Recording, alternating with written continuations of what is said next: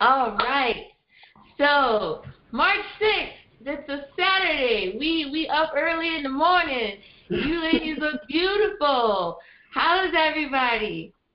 Good. Great. Pretty good. Great. Wow. Good. I was gonna be like, I need that energy. awesome. wonderful, wonderful. Well, I want to thank each and every one of you guys for wanting to be a part of the Female Leaders Roundtable discussion. I promise I won't keep y'all all day. Um, each of you ladies inspire me in some type of unique way. Um, I know I've met each and every one of you. I've done business with you guys. I've know you guys personally. I've worked with you guys in some capacity, and I just think each and every one of you guys are each wonderful. Um, you all bring something very unique to the table. You all are incredible in your own way, um, and y'all are just awesome. So can we have a round of applause for each and every one of y'all? wonderful, wonderful.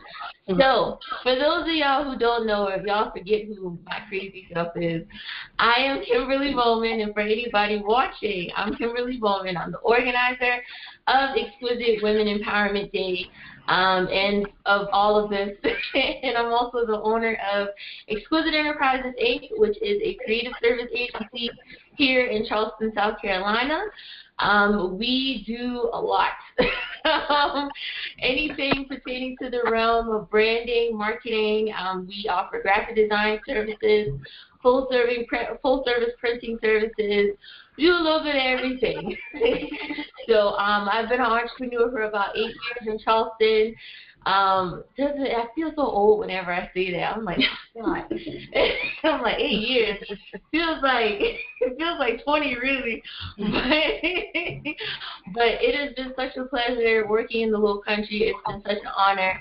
Um, and along my journey I've been able to meet you fabulous ladies um, and be impacted by your inspiring things that you do and we're going to start everything off with doing a quick intro. Everybody's going to go around and introduce themselves, tell us your name, tell us your the name of your business, what it is that you do, um, and one fun fact about you. So it could be a personal fun fact or a professional fun fact. So Nikki, you are next to me, so I'm gonna start with you first. So no problem, no problem. okay, no problem. So my name is Nikki Sloss. I'm the owner and operator of Classic Noir Events. I like to call myself the ambassador of fun. Um, I've been marrying people since 2012. Yeah. Oh wow. I've been marrying people since 2012. Um, my main thing, I, I focus on intimate affairs. You know, you know how COVID has done all of us. So I figured, you know, that's a great way to pivot. Um, yeah, fun fact about me, I actually have a degree in recreation. So I went to school to learn how to play. Oh, wow. Awesome, awesome. All right, so we're going to go next to Nikki, and it's going to be Dr. Stella. Dr. Stella is joining us from Memphis, Tennessee, you guys. So oh, thank, cool. thank you for being here with us. We really, really appreciate it. Thank you for having me, and uh, nice to see all these beautiful faces on a Saturday morning. Mm-hmm. Um, my name is Dr. Stella Wokiji. I am the founder and medical director of uh, Bluff Medical Center. Um, it's actually in Germantown, Tennessee. I'm also the host of Med Hour with Dr. Stella. It's an online platform. So I'm glad to be here. I've been in business for a couple of um, years. One fun fact about me is I love to dance Afro music. me too, though. Me too. Awesome. okay, Adriana, can you hear us? You're like right underneath me. I can't see you. Um, I didn't know if you were having any. I hope that would. Did you fall or did you drop something? I hope. It oh no. Whenever I hear that noise, I'm like. no, it's weird. I was like, I can see everybody just fine, but but yeah. Anyway, I'm Adriana. I am the owner of Avis LLC, and with that one, that is my online business manager mentoring business. with that, I create standard operating procedures for entrepreneurs and also help them implement other programs to help create a better user and client experience. And then I also run an organization called Mom Mobile, and that is my networking and collaborative platform. And a fun fact about me is I am introverted. I think we all are in our own way. I feel like when you start a business, you instantly become an introvert. all right, next to Adriana is see this is so cool. I feel like it's a Brady Bunch. Like I can like sit it down. So Sudina, you are like right at an angle to me. so you're next. Um, good morning, everyone. My name is Sedina Sturgis. By profession, I am a licensed master social worker, along with a, cre- a content creator for special needs children. I am also the CEO and founder of She Overcame LLC, where I teach women to strive every day, heal from their brokenness, and I encourage them to love what they see in the mirror. Um, a fun fact about me is I am the queen of faith. I believe things that are impossible to others, so that is a fun fact about me. Awesome, awesome. And Sabina is joining us from Beaufort. So thank you, thank, thank you, thank you for joining us. And I promise y'all, Adriana is just as beautiful as you guys are, even though we can't see her. So promise, I promise y'all that. that is so weird. I don't know. My service is being crazy today. okay. and Candace, you are next to Sudina, so we're passing it off to you. All right. Well, good morning, everybody. And hi, my fellow Beaufort sister, Sudina. I'm from Beaufort as well. Hi. I am Candace Grover Harmon, and I am the Chief Financial Educator at Building Blocks Financial Solutions. And I strive to help people build the wealth they deserve. Um, I do that through four building blocks, which are financial literacy, credit restoration, tax preparation, as well as life insurance. So, one fun fact about me um, I love to collect greeting cards, so birthday cards, get well cards, um, I miss you cards. I was in a funk this morning, so I actually went looking for a card this morning. So. awesome, awesome. So see, that's the money lady. So if y'all need help with your money, taxes and go to her. All right, in bottom row, first person is Evie. Your turn. good morning. Good morning. I can't see everybody, so it's so weird. So I'm like listening really hard when people are talking. Um, but I am Abby Jan. I'm a trauma advocate and the CEO of Chalk Consulting Firm LLC. So we offer you a safe space and a seat to really like address the ugly, deal with the pain, and the why behind where you are and what you're doing. Um, and most importantly, just to let people know that we believe them. Trauma is so strategic and it's you know designed to stop your story and most people can't fathom some of the things that people experience so we write them off and it's you know we just further add to that pain so you know we offer you a space to really talk through those things and to be able to continue that story where it left off um, a fun fact about me i have eight brothers and six sisters Wow. I have a lot of siblings too. I think my dad's got might have everybody on the planet beat because he has like uh I'm embarrassed to like God bless his dad. My dad was he was a busy young man. All right, and last but not least is Supreme right there at the bottom. Go ahead and let us know who you are. Hello, everyone. Um, my name is Supreme Reed. I am uh, the owner and CEO of Full of Life Natural Products. Um, I have a line of natural products, essentials, everything from skincare, hair care, um, a line of yoni products. I also have immune boosters, which are to live for.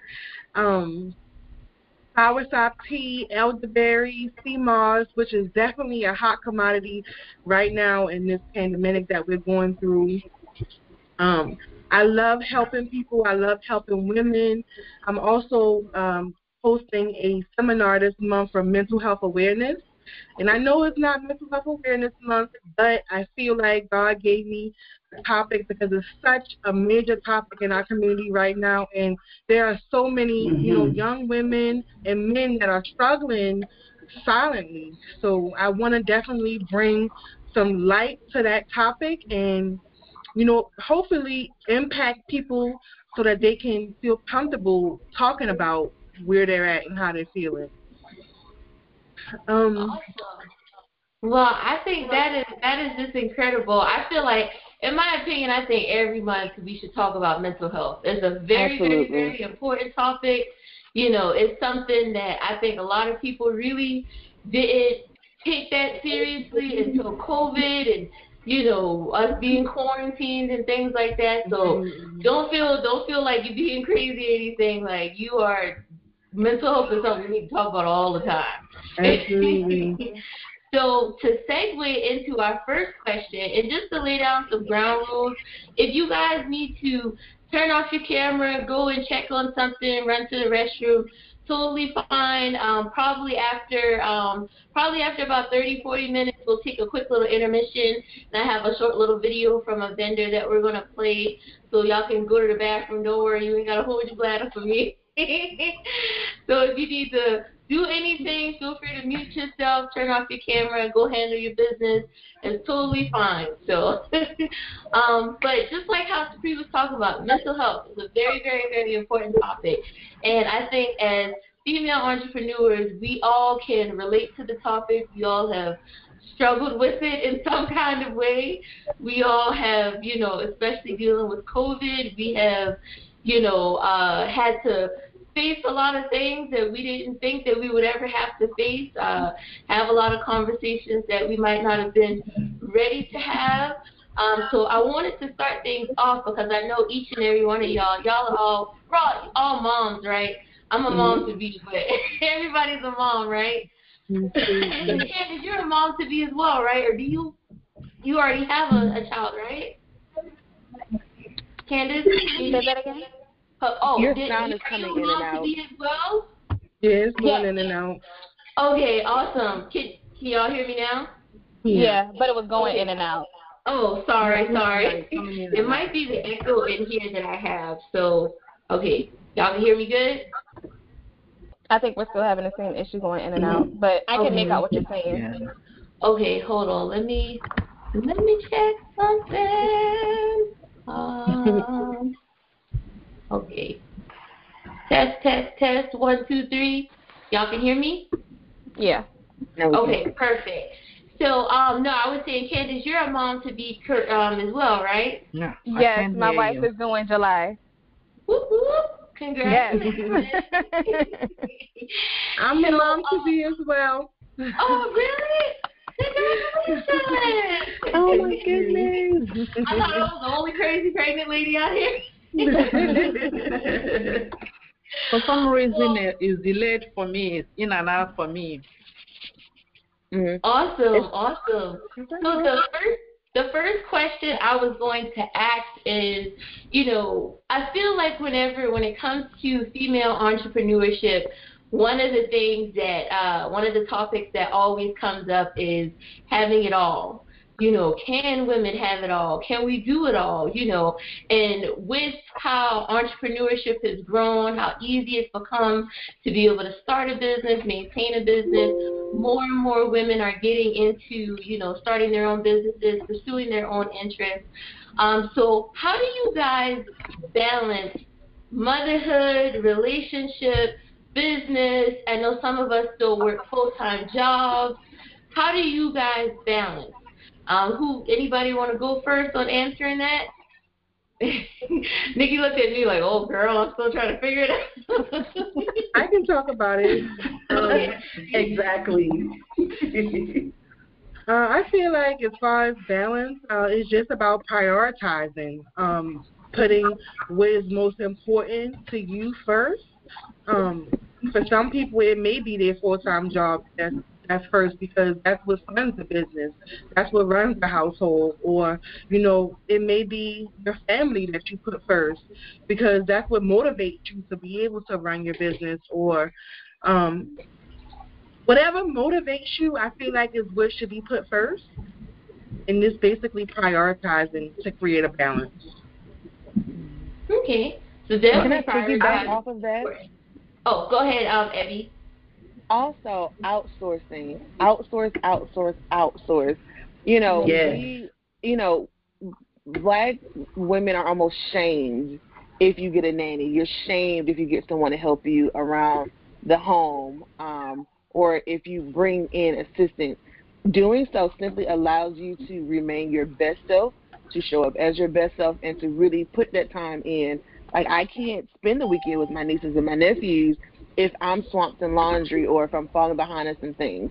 You know, get a personal assistant. We we have bought this lie of you've got to be the end all and be all, and that's not true. You just have to be great at what God has called you to do and bring in reinforcements without apology. If you need a break, send the kids to auntie's house. I have four of them I'm looking at right now. You know, and take that breather. It does not make you a bad mom. It does not make you a bad employee. If you bring in some assistance, do what God has called you to do, and everything else that you can outsource, you'll come up them people, sweep them out them floors and fold folded laundry and help out with them kids while you go and present. So when you come home, you can be all mommy, all wife, or whatever it is, outsource. Absolutely. Anybody want to add on to that? And I've learned that Yeah, this is so. Oh, you got to be fluid. Like what works today may not work tomorrow, and that that's okay. Absolutely. I understand that you know everything is an ongoing process, and don't beat yourself up because okay today I forgot X, Y, and Z, but tomorrow you may remember it all.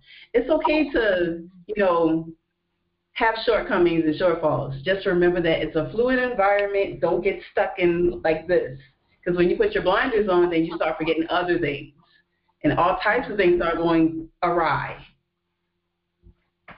Very true. Dr. Stella, were you going to say something? Yeah, just wanted to add, uh, in terms of balance, you have to have uh, the support system. In anything you do, you cannot do it by yourself. Like the um, first two speakers said, you cannot do it by yourself. Your support system helps you get to where you're supposed to get. Like myself, in anything I do, the support of my husband is very important to me and my children. So if I have that support, it helps me balance uh, the family part of um, my business or whatever I do. I have friends, I have uh, religious, um, my pastors, my priests who can help me with the support. As long as you have all these integral part of you support system attached to what you do, you'll be able to balance whatever you're doing. Absolutely. I think that's very, very important, and especially for in the black community, I think that we have such a, an issue when it comes to. I think we have this way. Oh, hi, Adriana, we can see you now. so I think in the black community, we have this for black women, we view each other as super women. So we have this idea that you can't ask for help, you can't, uh, you know, rely on anybody. Like, as a woman, you're supposed to carry the load by yourself. You know, I, I we see so much in generations. Like, I know we all probably look to our, um, you know, some type of older woman in our life, whether it's our uh, mom or an aunt or a grandmother, that never broke a sweat, never complained a day in her life. And, you know, we take that and we see that and we think, okay, I have to be the same way. I can't cry. I can't be angry. I can't, you know. But in all reality, it's like, it's okay. It's not that you're not breaking any rules. You're not committing a crime if you have a bad day, if you can't do it all, if you um, you know, if you can't figure it out, you know, I think in the black community especially, we put a lot of pressure on women to make them feel like you got to have it all figured out by yourself. If you don't, you're like a horrible person. You know, do you, how do you guys feel about that? I'll start that off. I was listening to a podcast not too long ago, actually yesterday, and it was all about focusing on self because you can't pour from a glass that's empty. So you have to first pour into yourself in order for you to give anything else to anybody. So it's all about, like you said before, Sabrina, Sabrina did I say that right? Free. to free. Okay. Um, just like she was saying earlier, you have to prioritize what's important to you. So if you need to take a break and do what you need to do for yourself, then do that. If you're able to go help somebody do something, then do that. But it's all about making sure that you're taking care of self first before you take care of anyone else. Very, very and realize it's okay to say no. Yes, Absolutely. definitely. I don't know. Some people think that word is like poison or something. Like they're not going to blow up. You're not going to die if you tell somebody no. It's okay. I'm, I'm gonna ask a quick question. How many of us have had a problem saying no before? Absolutely. Before, yeah. Absolutely. Absolutely. we all have been there. Absolutely. I think um, in conjunction with Candace, I believe it was, with not only pouring into yourself, but allowing other people to do so as well, which is what Dr. Stowe was talking about, that support system. Like my friends sometimes catch when I'm slipping before it hits me because I'm always in go mode, and so sometimes I don't have the luxury of going. You are burning out. You are starting to, you know. And so sometimes my friend will pull me to the side, and like my best friend, he's a guy, and it's it's hilarious because he goes, "ABJ, you're doing that thing again." I'm like, "Boy, can you be a little bit more specific?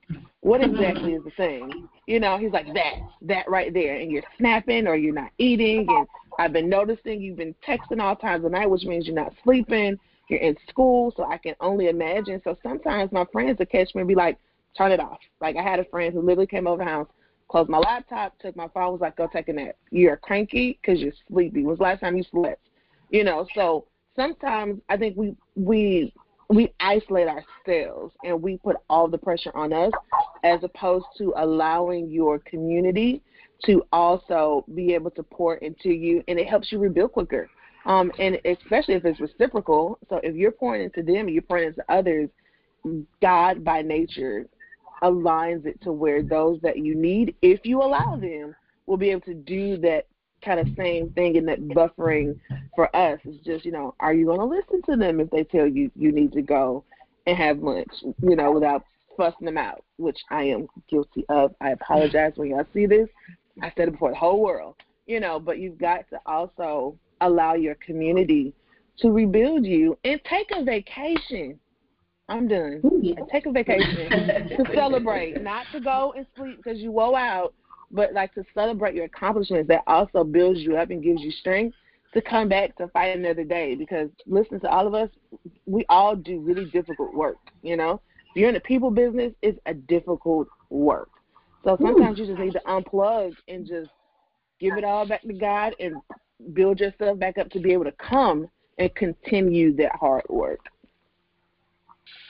I think that's very true. I I read somewhere once that you know how we always say it takes a village to raise a child. Well, once that child grows up and becomes adult, they still need that village. they still Absolutely. need that support system and that those people around them to hold them accountable. Like just every just like how you said, your friends come, close your laptop, tell you, okay, you need a break. You need to go and, you know. I think, um, and Dr. Stella, I think you mentioned like your husband, like being there, being that support system and whatnot, like having those your person that those core people in your life that hold you accountable and keep you grounded is so very, very, very important. I know when I was getting started out, I used to push people away and, and be so difficult, and people just used to be like, "Girl, you don't just sit out somewhere." Mm-hmm. Right, right. So I think it's very important that you know we have you make sure you have someone in your life, someone or people in your life that hold you accountable and keep you grounded and keep you sane. Right. So awesome. Um, Adriana, were you going to say something? Because I know we mentioned outsourcing. I know you're the outsource queen. So I, so I Yes, wanted you to like help me some more. Listen, so I always preach that for entrepreneurs, even like personal life, because I was doing mom mobile. Like I found like delivery services for my toddler, so I was like, I got toddler meals that can be delivered and all that stuff. But business wise, I always tell people like, even if you can't afford like another small business owner, like even like my services, I usually tell people like, just go to Fiverr, get something quick done. But like, I am team if you don't feel like if you get any kind of dread or something like that, like coming up, like just find someone else to do it. Like it saves so much time. Like that was my thing. I was just like, find, figure out your budget, figure out what you don't want to do, just get rid of it. And like it'll start pouring back. Like you start realizing how much time you actually save and having someone else just deal with that stuff for you. Like you just don't care. But like my problem was I didn't trust people, so to speak. Like even though I'm telling y'all trust me with your business, but I didn't trust people to do my um stuff. I'm just like, ah, I don't know if y'all actually know what I'm doing. And I was like, I kind of have right, a set. Right. So that's why I started, yeah. So that's why I started doing the procedures for other business owners because I was just like, of course they don't know how I do stuff. I don't even have it written down. So when I actually am like burning out, I don't have anybody to be able to come in and just kind of do what I do because I don't have anything in place for them. And that's kind of like another thing for like being like a good leader and stuff like that. Just having the just pretty much my my process and stuff in order. But yeah, it was just some things I kind of had to learn. But like now, I'm just like as soon as I got a little extra change, I'm like, what don't I feel like doing? So I got someone else do it, and I'm able to make. So like, either I'm able to make more money because of it, or I'm able to actually rest more. Like I actually have now like a dedicated day off. I have a virtual assistant that does my stuff. Well, I just kind of like let her go. I have her just do whatever. Yeah, like it's it's a lifesaver. So I was like, if you're on the fence about something, get y'all procedure stuff done and just business wise and anyway. Personal life, that's the whole thing. But since I get my little thing, I already told my husband like we got to have a maid in here once a week and some other stuff. But like I am team like we deserve luxury. I we deserve like all the nice things. Like I'm not no. if I don't have to do it, I'm not about to do it. Awesome. I agree. Awesome. I agree. That's biblical though. Like if you look at some other communities, they specialize in their specialty. And everything else, they have a butcher for the meat, they got a mechanic for the car. And they're out here trying to be jack of all trades. And that's something that, you know, again, I think we've seen it because we had to. Um, but then we don't separate like, okay, they had to, I can make a different choice. But like Adriana was saying, listen, what what am I supposed to be doing? Everything else, we gonna find the coins and the favor to make them come together, so because you can produce so much more. I'm listen. I'm with Adriana. I ain't know about them kids meals. I'm telling my sister about that. Yeah. that information. So um, yeah. Right. I think I need all of y'all information. I can't wait to connect with y'all off screen. yeah, I'll be here wipe the camera out. But yeah, I was like, by the end of this year, I don't want to be doing nothing, doing anything but creating and resting. That's it. And Adriana, I, I always, I always, anytime, like, I always message her anytime I need to bounce ideas off, or if I'm feeling crazy about something, or like if I'm creating a new policy or putting a new process in place. I always run to Adriana. I'm like, is this crazy? Am I, am I tripping? Am I doing the right thing? See, like it's important to, in networking is so, so, it's a big part of building that village because when you build those relationships meet other women, meet other entrepreneurs just in general, you can build that community of people you can reach out to like, hey, I need help with this. Hey, can you help me with this? Hey, can you can you work with me on this? Because I and this is something that I had to teach myself, like, you know, I can have it all, but I can define what having it all means. You know, it mm-hmm. doesn't mean that I have to my schedule has to be jam packed 24 7, not getting no sleep or anything like that, you know. And especially with me about to be a mom, like I like I'm thinking about that even more now. Like you know, I I can I can still do the things that I want to do. You know, I just have to be very clear on what those things are. You know. Right. So um, I'm pretty sure we all can relate to burnout and doing too much or offering services, you know, that just are way out of our league because I just used to do so much, and after a while, I'm like, why in the world am I doing this? What, what, am- what am I gaining from this? I know 40 other people that do this. I can just pass this off to somebody else because I'll refer you to somebody real quick, like, hey, um, let me get you such and such information. I don't did you want to um add anything on? I don't know if you're frozen. I was at first. I think I'm good now.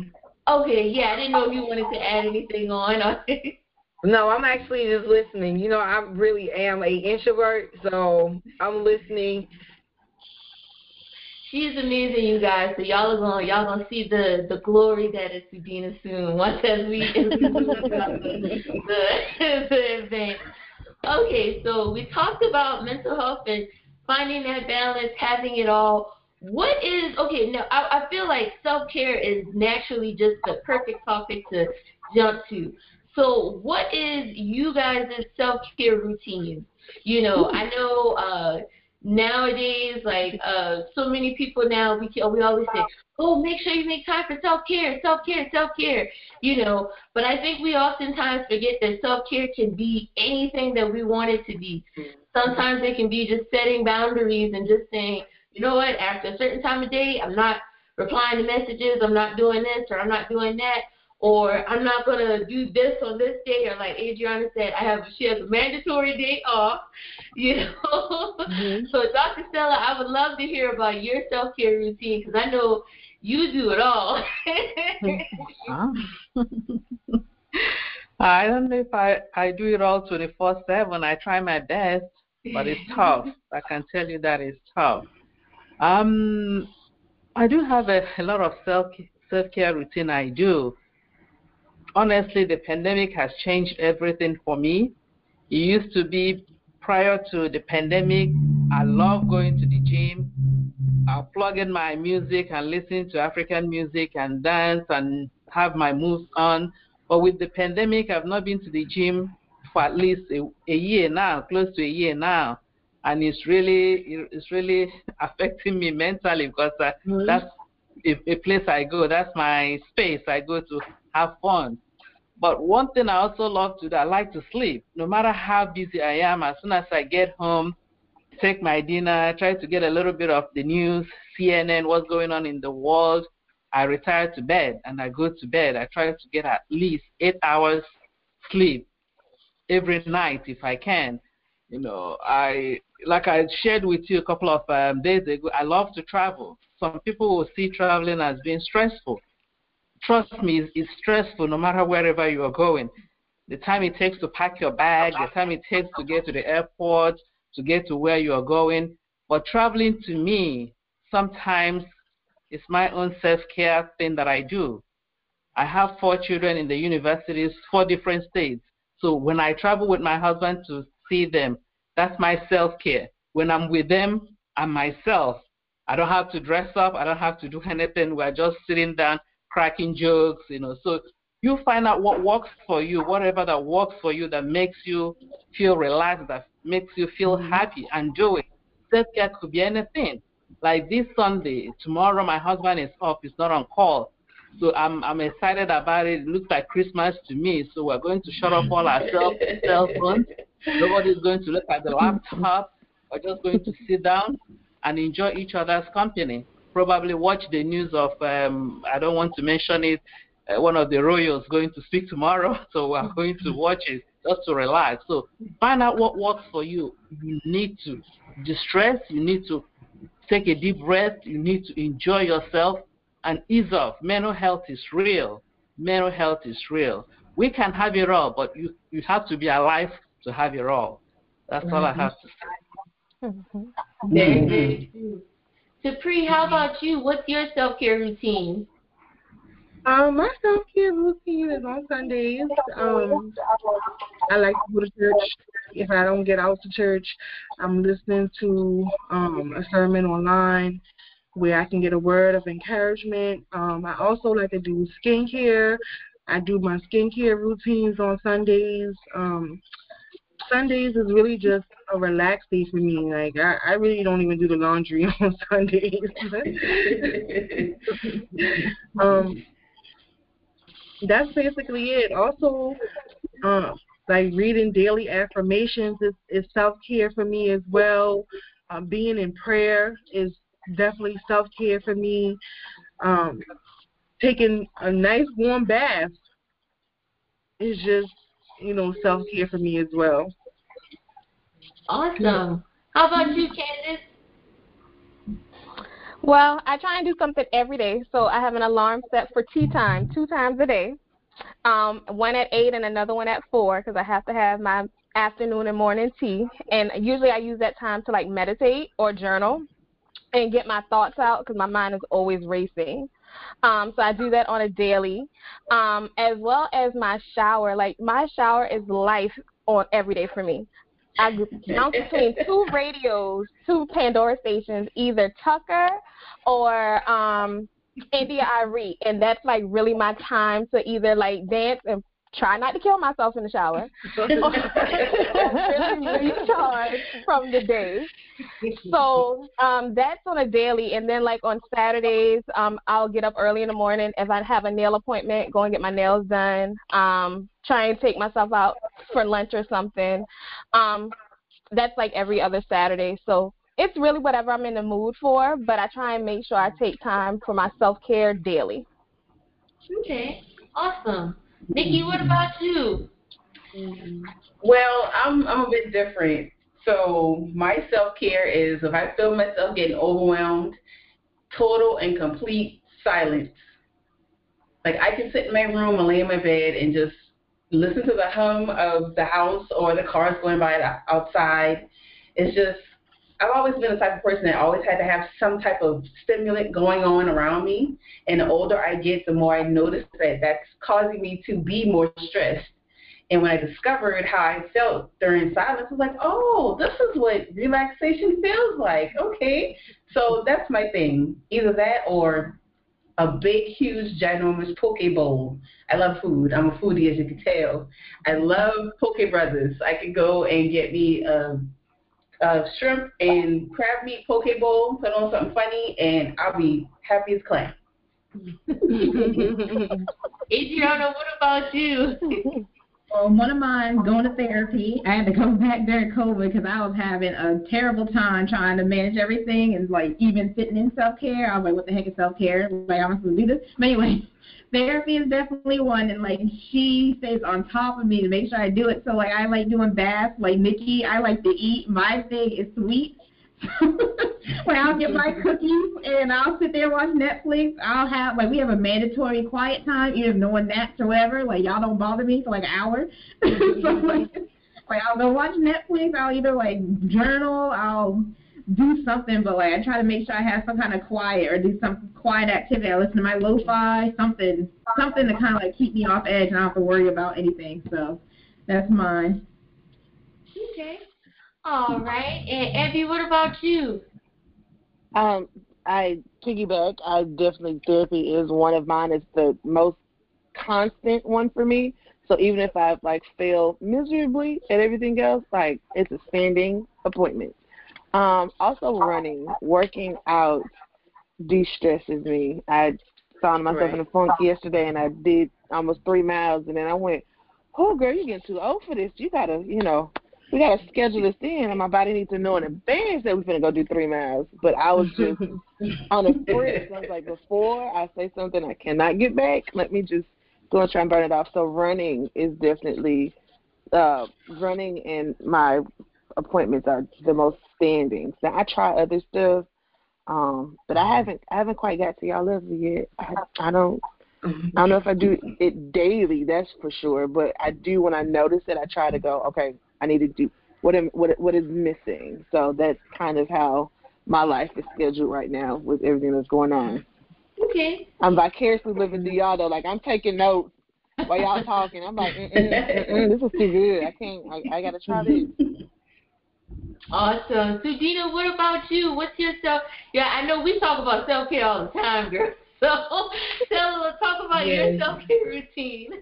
um, so my self care is actually every day. I wake up at 4:30 every morning and I meditate with God. I fast every day. Literally, um, like I just got off a fast that I was actually awake for five days, no sleep at all. Um, I always just believe God for the supernatural, and so my self care is always resting in Him. And so even when I'm working, um, my alarm is set at different times. My children that I work with, which are special needs, we meditate every morning. Um, we listen to um, meditation for children. I also do yoga. Um, I do spiritual yoga and I do spiritual empowerment every day. And I speak. Um, so today is March 6th, so I speak six affirmations over myself, like each day. So if it's day one, I speak one affirmation. But I'm always resting in God. I'm always reading my Bible and just making sure that my children, um, like I have four kids, I have one in college, but I am a mommy mom. I spend pretty much all day, every day with somebody kids or my own. Uh, my kids have a really busy schedule, so I always have to make sure that I'm in place and in position. So I just mostly my self care comes from being a mommy mom and just meditating on what God wants me to do for that day. So my day actually starts at 4 a.m. and it ends probably like one or two in the morning. But I'm routine. That's I run off organization. So that's basically, and I always tell people just when you're resting in God, you find out who you really are. You know, you you tend not to have days because you're He allows you to find out who you are in a person, so you become authentic. And so that's who I am, and because of that, I've learned how to do self care. Like I do it all day, every day. So I don't have a particular moment. I just know that at 4 a.m. my body is gonna rise up, and I do that from four to six. Um, just you know, talking to God, and I literally talk to Him just like I talk to a human.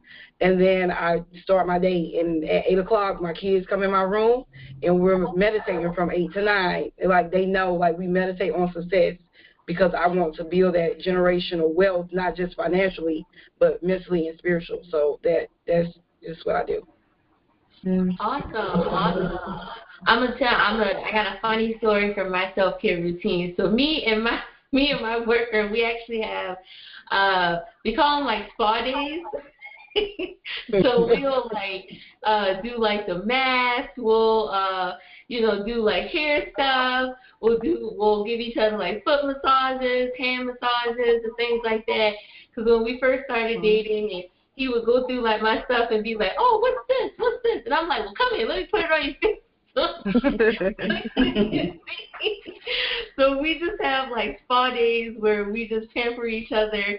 Um, usually it kind of fluctuates between like Sundays or Wednesdays sometimes, but I definitely like everything that you guys said, like little little things here and there, like walking, music. I, I know I do things like that on a daily, especially being pregnant. um, so definitely all of those things, and I'm hoping everybody else is picking up little things because I need to incorporate eating more into my my self care routine. so Nikki, you've inspired me. trying to tell you. so, because I think though, uh, I know DoorDash is gonna get sick of me after a while. I know Amazon is gonna get sick of me after a while. That's another self care routine, but you know, not everybody see it like that way. I, I see what you did there. I see what you did there. awesome. So first name basis with the driver. Yeah, you know, I'm opening the door and they come upstairs. I'm like, hey. and they just look like, and then I've seen you like three times this week. Like, yeah, get back in. awesome. So great. So we talked about mental health, self care. So one of I want to get into kind of like a fun topic, and I know I'm curious to hear everybody's um, responses. Um, social media. We're all on it. Not everybody likes it. Yeah. Not everybody wants to be on it. You know, but unfortunately, with having a business and doing the things that we do, we have to have maintained some kind of presence um, on there consistently. So, what effect do you feel like social media and technology has had on you and your business? Like, how do you? Because I know over the years, I feel like social media more and more it can it can be very taxing on a person.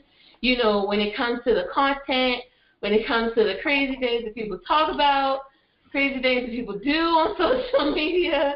You know, um, so what is what is you guys' experience with it? How do you kind of like create a, a boundary or barrier between you and social media, and how do you incorporate it into your business? I'm gonna pick on Candace because you're right there. so you can go first. Uh, social media. I have a love hate relationship with it. Um, I like it for all of the wonderful things in terms of content that's out there, but in terms of me having to build out that content and having to be consistent and put it out on a daily basis, not so much because it's a lot. And one thing that I do need to get better about is outsourcing and allowing someone else to do it for me. But of course, just starting out, I was like, hey, I can do this. Like, I know what I want to talk about, but just like trying to find the time to put it in there and still be able to provide the service for my clients, yeah, it's a bit overwhelming. But um, for the most part, I like it because that's I have garnered a lot of business from being on social media. Um, and then also just net- networking, like that's been a real big thing for me as well, uh, with meeting other colleagues that's in the same field as me. So I say I have a love hate relationship with it, but I really enjoy it. Adriana, what about you? Because you know me and you, we we mean out, so we do we we create a meme oh goodness, I feel like is my camera on for y'all now? I just thought about that. Yes. Oh, okay, good. I'm gonna talk in chicken just in case. I'm... All right. Anyway, um, I have a love hate relationship with it. So of course, like, uh, business wise, like it's good and stuff, but man, it is taxing trying to do the content and then half the time you post, you have to make sure you're engaging because you're not getting anything from posting half the time. Like they'll see it, but like if you're not talking to them, it's just like so it's like extra time. But it's time consuming. But I like being on there. I just it's like my so my business all completely online, but like I just cannot stand being on social media, and especially more so now because we had to, like, because of COVID, and there's like more people on there, and it's just, it's just a lot. I just, I'm trying to find ways to get off of it or not be on it as much, just because it's just, it's. I feel like it's too much information, and then I feed off people's like attention and stuff on it, so like it just wears me out. So I just have to step back sometimes from it. But it's love hate. Like I love the business and stuff, but like personal wise, it's just kind of like I have to pick and choose what I actually want to look at, and I have to hide from people sometimes or unfriend whatever. But it, it, it's a lot. Like I said, love hate relationship is the best way to put it. Evie, what about you? I just look at it as a client. You know, you got to talk to them. If you don't have an appointment, then I don't have to talk to you. Um, it has made me international. I can, from my office, talk to people anywhere in the world. I can offer my services. So it's a beautiful thing. But I, again, I just look at it as a person because there's some days I'm just not going to answer for you. I, I, whatever it is, can wait till tomorrow. You will not implode, and I'll go and look at it tomorrow. Um, and automation, automation, automation, automation. I have a constant date where I go and I know what I'm going to talk about for the month or whatever. And I build it all out. I plug several hours, upload it, and let it go. So that's one less thing that I have to worry about because time is something else um, that's you know not as abundant. So listen, what is going to make my life easier? And if my life is going to be easier by not talking to you today, you'll live till tomorrow. May the Lord be with you. Only he can do it. I'm just saying. Only he can do it, y'all. Automation and scheduling is definitely something I take advantage of. I'm telling y'all, if y'all don't do it, please, please, please, Yes. like take advantage of Facebook. It has the publishing tools where you can schedule posts for both IG and Facebook. Please mm-hmm. use it because I use it all the time and I schedule my content out for about two to three months. You know, so I pre-plan all my content. I will sit one day and just create content all day and just schedule everything out. See you when you post. That's what I do, and I just make sure I share, I engage, and I keep up like that because they can be very like, oh, like, Very like much so. sometimes. Supreme, what about you? How how do you deal with social media? Well, I feel a little bit different than you guys do. Um, so I just want to say that I started my business in the middle of a pandemic in June of last year, and within seven months, I made eleven thousand dollars in sales. Wow. And that's for me being active, paying attention, just like you said, using Canva, scheduling content, um, also running paid ads. Like you can, you you you want to have a budget for your uh, advertisements where you you run paid ads so you can get the attention of people that's outside of your network. Like it's like it's stressful when you posting stuff and you don't get likes, you don't get shares because you're only posting within your network. Like you have to you have to expand beyond your network because most of the time your biggest supporters is going to be people that don't know you. Right. Um, so I, I mean, and also when it comes to, I understand what you guys mean by, you know, the negativity and being taking on other people's energy, but I have uh, trained myself to block out all negativity. I don't address nothing negative.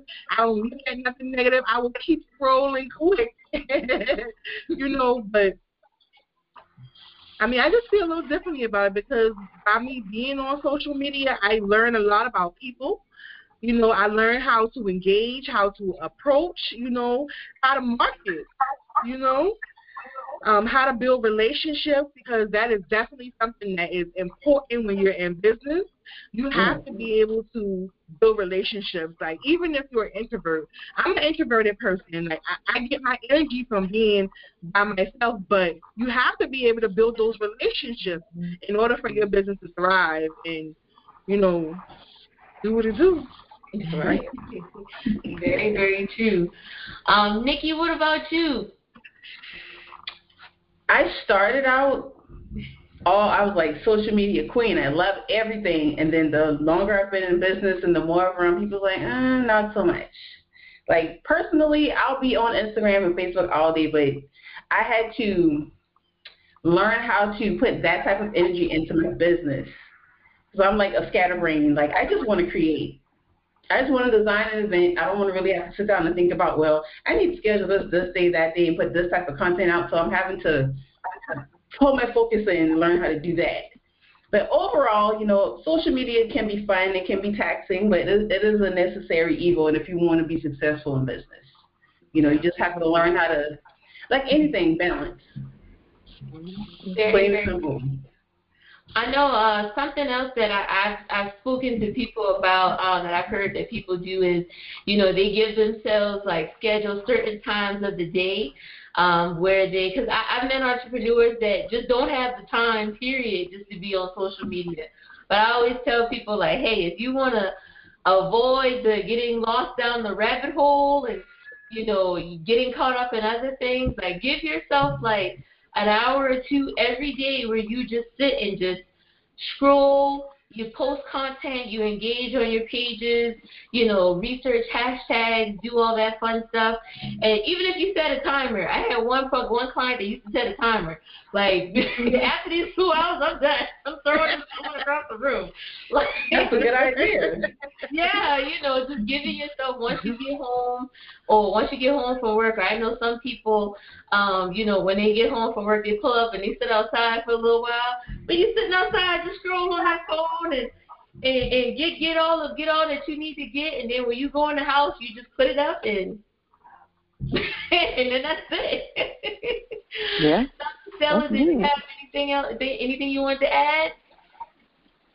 Um, the only thing I actually came late to social media, um, Facebook and Instagram. Initially, I'm of the old school. I didn't even want my kids to be involved in social media, but uh, eventually they got to convince me. Social media is beautiful, although I don't have a personal Facebook, I don't have a personal Instagram, but I use it just professionally. I do have a, a platform that I have. It's called Med Hour with Dr. Stella. I opened that platform for those in developing countries that don't have readily available access to medical care for them to send me their questions.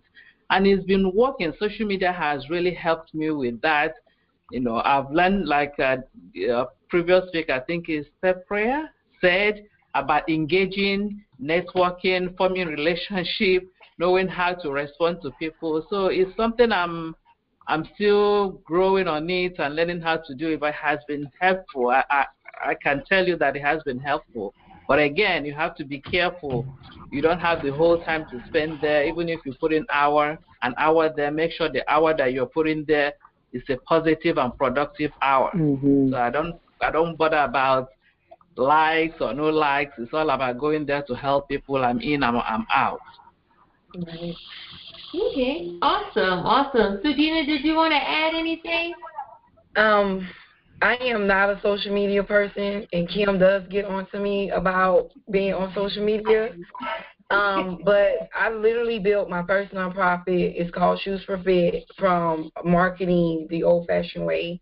Um, it's been rolling for four years. It's not even on social media and I do it. Um, but because of the pandemic, I became um, a faith um, crisis and leadership coach, a blogger, an author, and all those things. And I really don't do social media like that, but they have this new platform called the Clubhouse. I have built a huge platform just from like that, you know, that part of social media. But other than like Facebook and stuff like that, I always said that it's not about the likes, it's about the lives because I'm all about making sure that I'm building a queenship and being the example. Um, and so a lot of times we can get tied up into the negativity of it and we get sidetracked. And so we start competing and comparing ourselves to other people. And so for me, social media is just social media. It is what it is. Um, if you have a strong mind frame about your business and what you're doing, and it's not too effective, you know. So I would just tell people to go for what you know, be yourself, uh, you know, continue to pray over your business because it's not about the people, it's about what God has planted inside of you. And if it's God built, then it's gonna build. If it's man built, it's gonna stay the same. So that's just how I look at social media. I just do it the old fashioned way. It's merely by hearsay. So if you got great customer service, people gonna come back and they're gonna refer. And so social media really doesn't affect me much because I I'm just who I am. So, you know, that's just me. Awesome. So I know you mentioned Clubhouse, Sabina. What other what social media platforms do does everybody use? I know most of us are Facebook, IG, but anybody use Clubhouse, Twitter, um, Periscope, YouTube, any of those LinkedIn. other platforms? I've been moving LinkedIn lately. Yeah, like it's been yeah, LinkedIn and Clubhouse and I too. Mm-hmm. Yeah. LinkedIn is one that a lot of people forget. Yeah. Yes. Yeah. And it's a major platform, LinkedIn. Yeah. It has like legit business people, investors, people yeah. that you can really get in front of that could maybe take you to the next level. And there's also one called um Alignable. Um, you can connect through um like the internet, yes. People can actually search, say for instance, life coaching or trauma, and your business actually can pop up and they can start following you and ask you questions. Like I got one question, you know, how well are you doing throughout the pandemic? Um, and so people can just connect with you that way. But it's like our internet, social media. So. Okay. Does anybody have a favorite platform I Instagram is mine. I I can get lost down the deepest rabbit hole on Instagram. I know a lot of people are Clubhouse more now, but anybody have a favorite and want to share why it's your favorite? Believe it or not, TikTok is one of my favorites and that's another one. and it's just because of so much content that you're able to put within like that 30 seconds. Like you can put words, you can actually talk it, but then also Instagram Reels as well. Because I find that a lot of people are watching more videos versus actually looking at pictures. So definitely TikTok and Instagram are two of my favorites based on videos. Okay. Anybody else have a favorite? I think YouTube and Instagram, my followers are completely different between Facebook and Instagram. Like Instagram spends more money than mm-hmm. Facebook in my area, um, but I'm a YouTube, Instagram buff. Like I love it. Everything you need to know is on Instagram and Facebook, whether you want to know it or not. It's stuff you don't even know you need to know until you like it. Dead where it's been my whole life. And then there's a club for like you can, you know, network with people. They're so willing to help, um, and or share things that you did not ask for. So I I love I'm I'm a YouTuber. I like YouTube and Instagram. Yeah. Does anybody know when us Android users are going to be able to get on Clubhouse?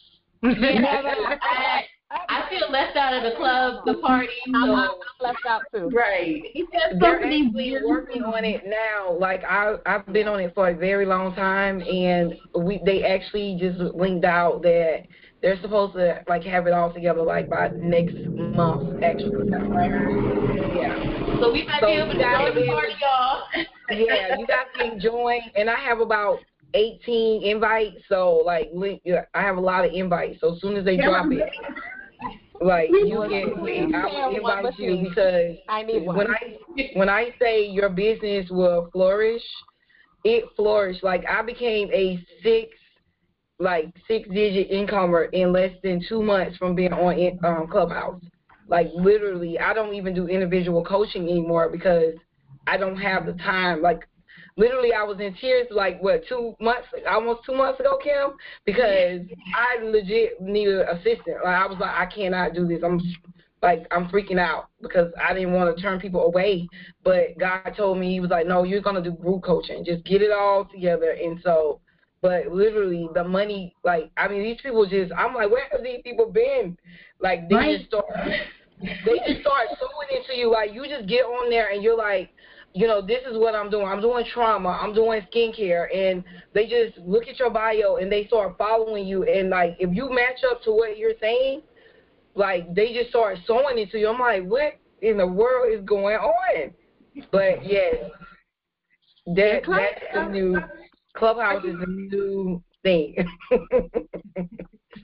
I did want to piggyback on uh, Clubhouse. Clubhouse is definitely um, something where you can learn. Like they really pour into you as far as knowledge uh, wise and how to structure, how to do this, how to do that.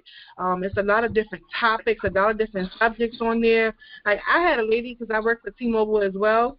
Call me on the phone. She want she uh, has um Android, so she wanted to switch to iPhone. She wanted to get on there to date. you know what I'm saying? They also have dating uh, rooms as well. So it's just a it's a big world. And what I normally go on there for is basically just learning how to market my business and you know make structure my business better. But they just I mean, seven figure, eight figure income earners, investors, they just really pour that knowledge that you got to pay for out. and it's not from Facebook and Instagram. Like this is legit like Yeah. pretty much old fashioned marketing. Like um I literally had an event in November that sold out and I didn't I did a little bit on social media, but I literally went to businesses like, Hey, this is what I'm doing with the community. I mean I did a turkey drive as well as a Christmas drive and the pour out was like insane and it did not come from social media. So it's just like the people on Clubhouse they got there because of old fashioned marketing, literally. It was not you know, they do teach you about how to be on social media but a lot of it is like merely you just gotta get out of your comfort zone and I have had to get out of my comfort zone.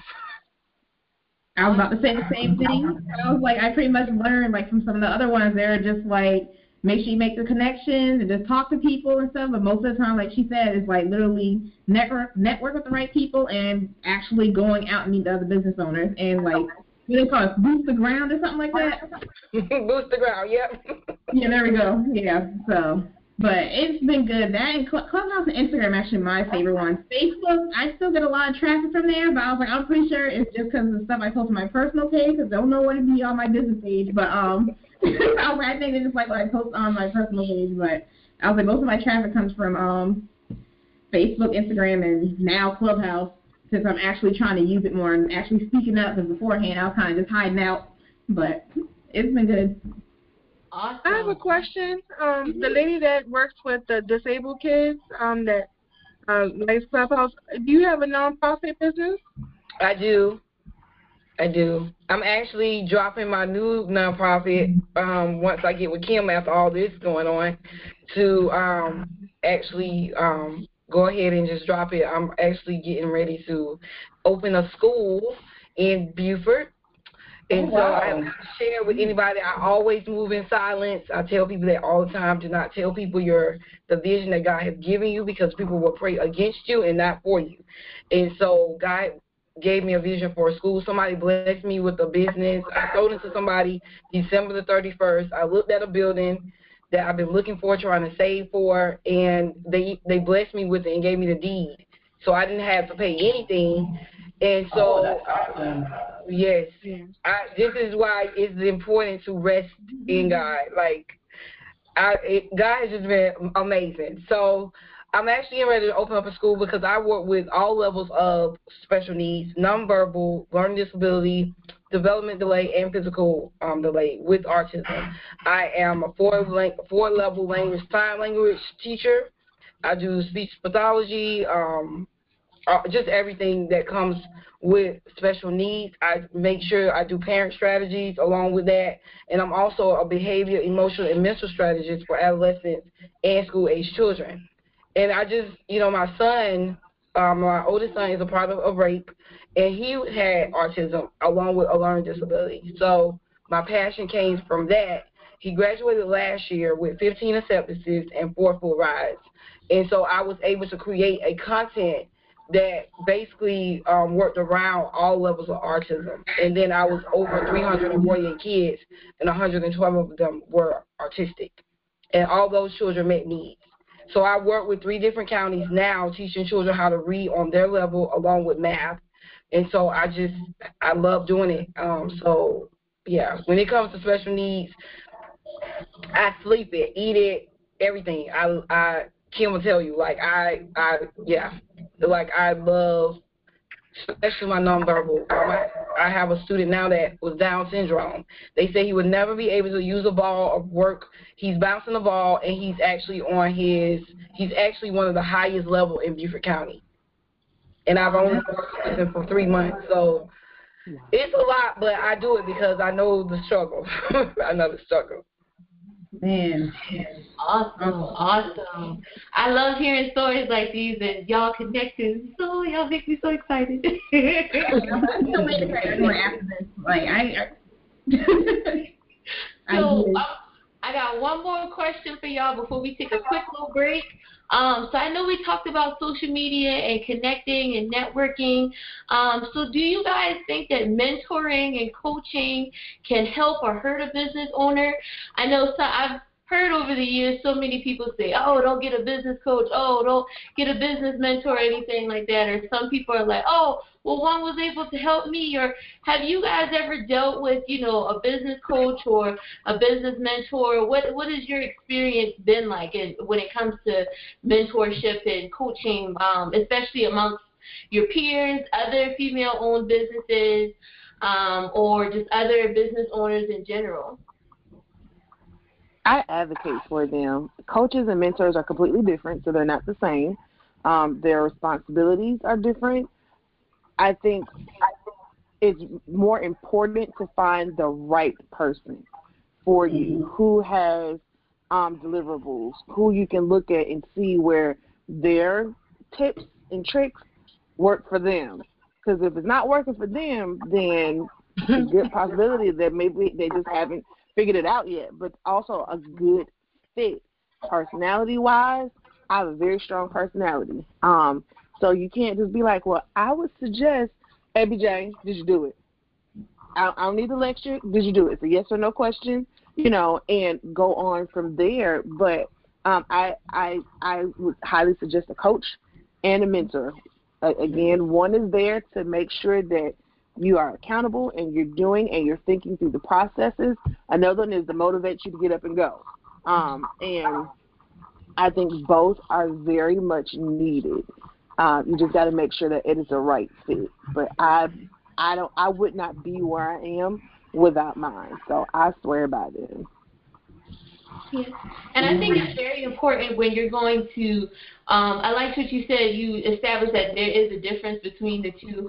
I think the important thing is if you're going to, you know, approach someone about coaching you or mentoring you, you want to make sure you know exactly what it is that you need. Like, you want to make sure you know exactly, like, okay, I know that I'm not motivated. I know that I need somebody to help me with this.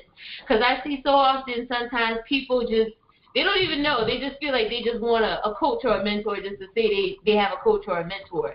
And you don't just necessarily want to just have just anybody around just telling you things or whatnot. You want to make sure you know exactly what it is. Like, this is what I need. This is what I know I don't need, so that you can be able to communicate to them, like, hey, I, I need somebody that can do this, or and it helps you to be able to identify people that can, you know, because some of us need that stern, like him. We need to do this or do that. Mm-hmm. you know, some of us might just need somebody to you know, be a little bit more patient, not as stern and things like that. So I think it's understanding your needs and being realistic with yourself is very important in that as well. And I'm sorry, did I interrupt somebody with that was going to talk? Sadina, was it you? No. Oh, okay. I thought I thought somebody. I was sitting here agreeing with Evie. I was like, I was pretty much about to say the same thing because I, beforehand, I was like, I don't need a coach. Like I'm fine, but I was also stagnant. So I finally like shaped up like, okay, let me see, let me break down what I needed. Got a mentor and I got a coach. Like I had someone help me with like visibility. Had a regular business coach, business mentor, and just like like Evie said, like I I highly recommend them. But like what she said, make sure they match your personality because I met with one, but like we just didn't mesh well. Because also too, I'm very technical. Like I just want to know what I need to do next. Like what steps I need to take. Like I don't need someone sitting there patting my back and stuff. Like just let me know, give me give it to me straight so I can go ahead and make the changes. So some of them matches your personality, but I always recommend like whenever y'all are ready, like get get one or the other, get both something. But they do help. And like in full transparency, I didn't know what I need. I was approached. Um, it was a recommendation for me. It was like, well, have you ever thought about, you know, getting some additional help just for you? And I was just kind of like, you know, I actually hadn't at the time. He's like, well, what are you looking for? And honestly, I when I when we met, I just, I'm not exactly sure what I need told me more about you, and I was able to go and research and look, and then some of the the talking points, you know, got my wheels to turning. Um, of like, ooh, I could use some help in here, or ooh, you know, I'm great here, but I'm not so great here.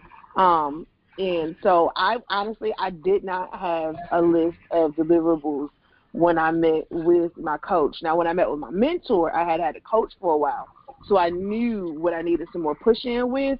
So by then I, I did, but at first, like I don't, I don't think you have to go in with the list. Um, I'm big on discernment. I'm like, all right, God, lead me to the right person and help me to know if it's not. So I'm okay with going, you know. And I went through a few people before I found a good fit, but I don't think you have to know. I think, you know, you, I don't think you need to know every detail. Are you willing and open to accept help? If you are at least there, then I think you can kind of build from there. That's very. But you got to be you got to be willing to be honest and open and accept the help. They know what they're talking about. I was like, please repeat that. I was like that. honest, you have to be honest. You can't be lying to these people, y'all. You can't. You got to be honest and open to the help. And that was my biggest struggle. Of you mean somebody to tell you what? What? Why? Why are you asking this? Why do you need to know? You know. But the moment I did, like it forces you to be vulnerable. I accelerated and I was able to narrow down because I was really broad. I was able to narrow down on like, nope, this is really what I care about. I like all the other stuff. I can do it, but this, if I could do this one thing every day, then I would. So that was where I had to kind of streamline. Um, you know, I did had to step down. I gave up some seats. You know, when my contracts ended, I didn't renew some of them, so I could really.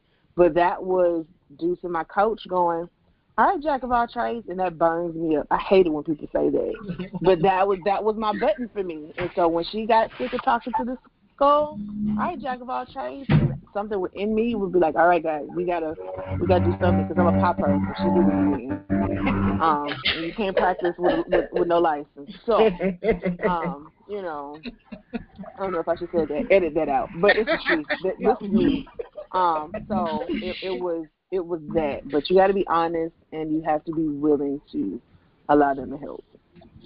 That is very, very true. You have to be willing to receive help in order to get help. like that is so very true. Because I think so many people we we we want we we think we want help, but it's like you also have to ask yourself, am I ready to receive it? Am I am I in a place to be able to receive the kind of help that I need? Like that's a very real question that you have to ask yourself when it comes to outsourcing, when it comes to anything really. Um, Sadina, were you gonna say something? I'm sorry.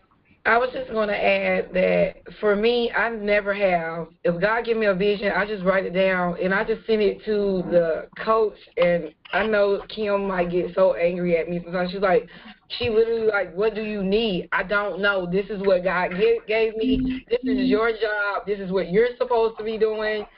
um so even my mentor, like I would not talk at all, and Kim can attest. Like, so I had to go through like this speaking course because it was like you have all these great ideas, but nobody's gonna be listening. They're not gonna even know if they're your ideas because you're never willing to open up and talk. Like when I'm working with the kids, I'm one person, but when I'm around everybody else, I'm in my little turtle shell. And I don't. I was like, I no, I just don't think that I want to do that. And it's like, but you need to do it. And so I think a lot of times, like she said, you need to ha- know what you want.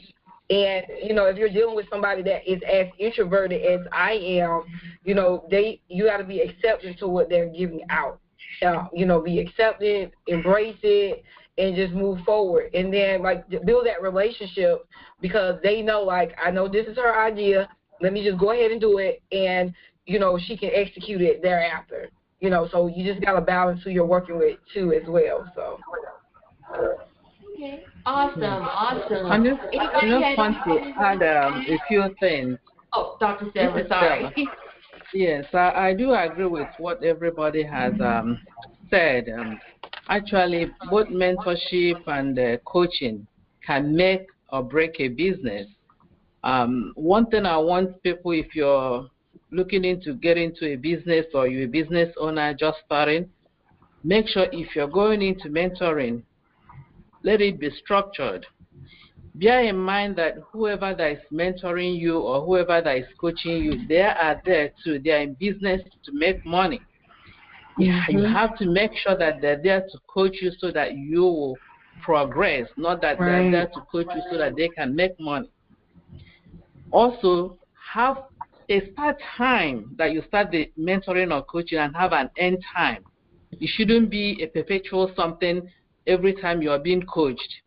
Let's say you said, okay, we'll start this in six months. You start in January, by June we should be done. And in between the January and June, have goals, things you want to accomplish. And make sure when they give you assignments, you do the assignment so that it will be worthwhile for you. I'm not an advocate of paying a lot of money for somebody to, to coach me or to mentor me. Because if you're starting a business, you don't even have that much money to spend on somebody coaching you. Always remember the good old talking to your colleague, listening to the experiences, having them tell you their pros, what has worked for them, what hasn't worked for them, is equally as good. You don't have to spend money. So start it simple.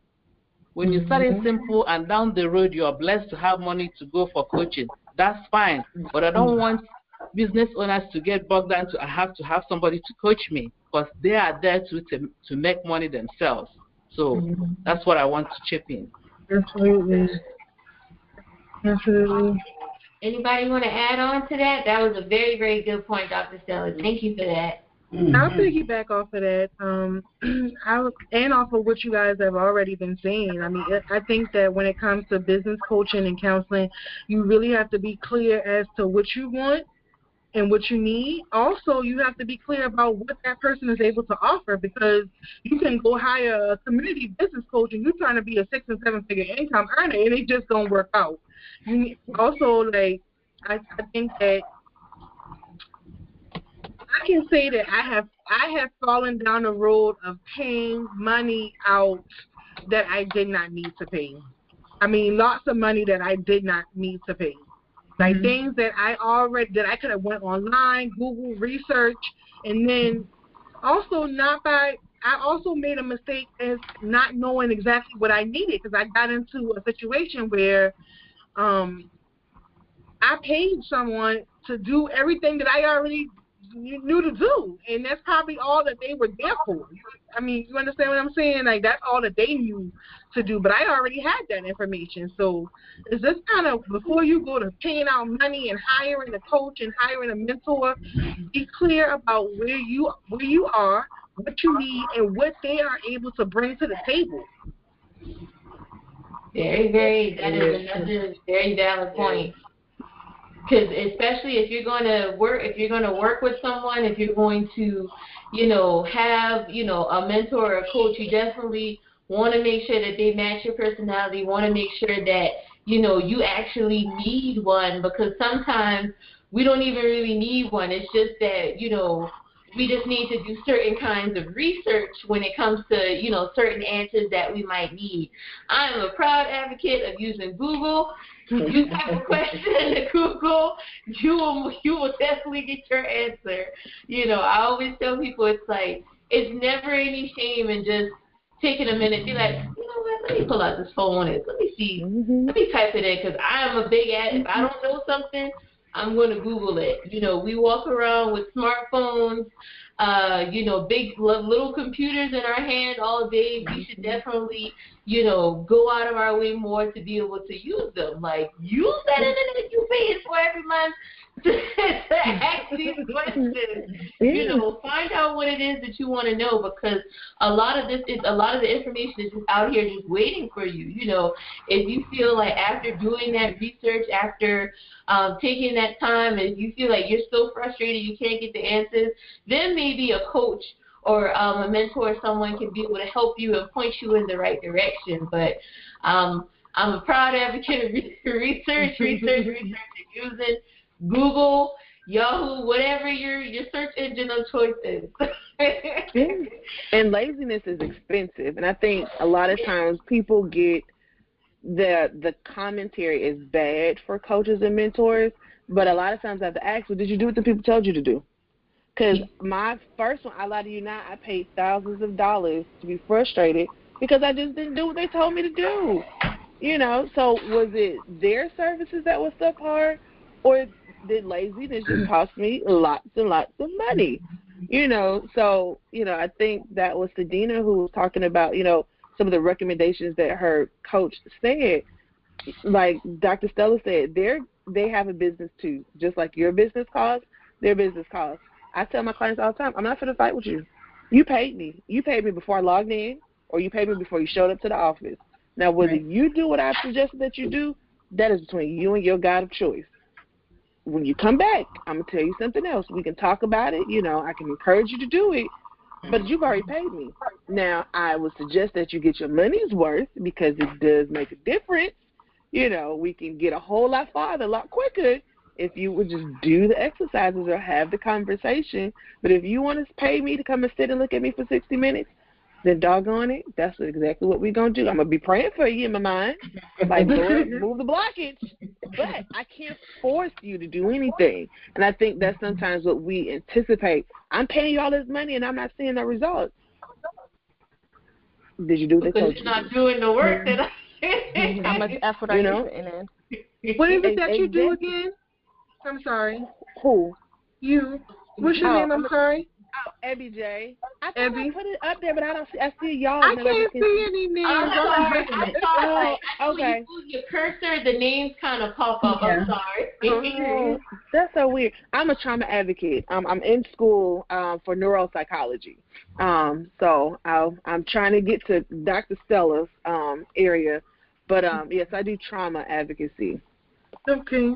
Like a mm-hmm. um like a mentor for people that's been through traumatic situations? Yes. Okay. I'm I'm I'm an advocate. So I'm a part of a mental health network. So I have LPCs, we have social workers, um, you know, we have life coaches, we have uh, exercise uh, science majors. So if it's outside of my scope, because my area, my certifications only cover so much until I, you know, get to the next level and I am I am licensed, I'm under someone.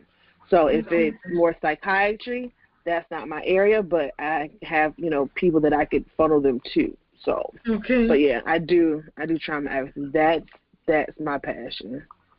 It's it's it's it's, it's amazing it's, at it. so big. Huh? I said she's amazing at it. Thank you.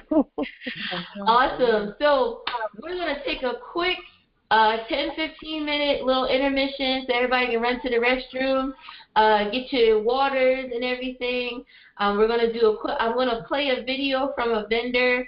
Um, she sells amazing paparazzi jewelry all the way from Dallas, Texas.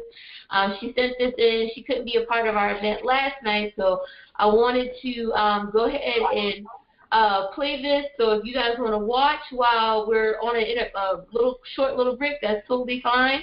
But it's about 13 minutes long, so we got about 15 minutes for a little break. So, so thank you, ladies, for returning. Um, I wanted to make sure I give y'all that little break um, so that we can get situated how we need to. How do y'all feel? Good. Feeling Good. good? Yeah. Awesome, awesome. Are we tired. The first time I see y'all is kicking my behind. I'm telling you, I fall asleep everywhere. well, don't worry. We um we don't have too many other questions to go. I'm just enjoying the conversation, and you ladies are sharing a lot of nuggets, a lot of uh, very useful, very helpful information. So I'm excited, um, you know, for people to be watching us even after everything is over and you know, enjoying it, connecting with you guys. I'm definitely going to make sure if you also go on the um, Exquisite Women Empowerment Day website, I'm going to actually send you guys the link in the chat. That has the link to everybody's website. So everybody's website is on there if you want to shop. Um, if you want to follow people on social media, all that. Um, and then when we wrap up, um, I'm going to allow everybody to share their information again. Oh, yeah. Um, let me go ahead and put that in here. Women empower. Wow, I cannot spell today. okay, perfect. All right, so um, the lovely Dr. Stella, um, she sent in a question that I wanted to start off the second half of things um, with. Um, and Eddie, I know you have to step out eventually, so whenever you have to go, give me a thumbs up and you're good to go. um, so I know we've been talking about it in here and there, in and out, um, but COVID, uh, the last year has been insane. Y'all knew I was going to ask this question, right? Um, so, how has COVID been for everybody? You know, I know we have all struggled in our own way. Um, you know, it's it's so funny because I know we were talking about mentorship and coaching, but I I've talked to so many coaches and mentors, and they're like, "Child, I don't know what to tell these people." when it comes to what to do or how to prepare or how to, you know, maintain or manage or anything like that. So, you know, you guys are all very independent, um, strong-minded women. So, how how has COVID been? What's what's the consensus? How have you guys struggled? How have you thrived?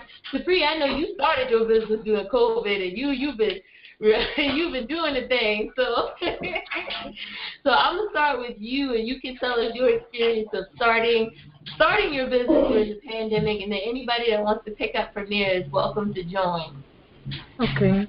Um, my uh, I can really say that um, it hasn't really changed the dy- dynamic for me. Um, like I said, I I made eleven thousand dollars in seven months throughout the pandemic, and um, that's because I provide a service, I provide a product that is essential um, right now. Everyone is looking into natural care. Everyone is looking into how to boost their immune system, how to stay healthy. And I can honestly say, by the grace of God, me and my husband have not been sick throughout the whole pandemic. Just you know, staying on top of with elderberry tea and black seed oils and just kind of do natural things. I also um, structured my business around um, my own health issues that I had, that I'm that I have as well. So it's kind of been me uh, targeting people that is dealing with the same uh, issues. Like I have a skin condition called HS. A lot of people don't really know too much about the condition, but a lot of women deal with it. It's where you get like cysts and boils under your skin, like breasts and arms, and um, those areas where you have hair follicles. So, um, only way I can say that COVID has affected me is being in the house. I work from home with T-Mobile, and my business is a home-based business. So, like, just being in the house all the time is kind of like sometimes it can take like a, a mental um Mm-hmm. like burden on you. Sometimes you gotta just put everything down and just get out and get some fresh air. The sun is shining now, so yesterday I was kind of like sitting outside in the sun, just trying to soak it all up. And um, I COVID, by the grace of God, hasn't affected me in a way that it has im- impacted a lot of people, and I'm grateful for that. Awesome, awesome. Definitely, I I like you. You were talking about the sun and sitting outside yesterday. I feel like the pandemic has definitely made me appreciate sunshine more. So when I see the sun is out and I just take the weather, I'm like, oh, over 60 degrees? Okay, I'm going outside. I'm going to go for a walk. I'll, I'll tell my dog, okay, you going outside for a little bit. so I definitely appreciate sunshine so much more than I ever did. So mm-hmm. what about everybody else? How how like how has the past year been for you guys as far as maintaining and everything?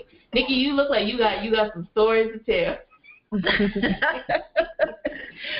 well, I mean, being in the events industry, COVID has been something else.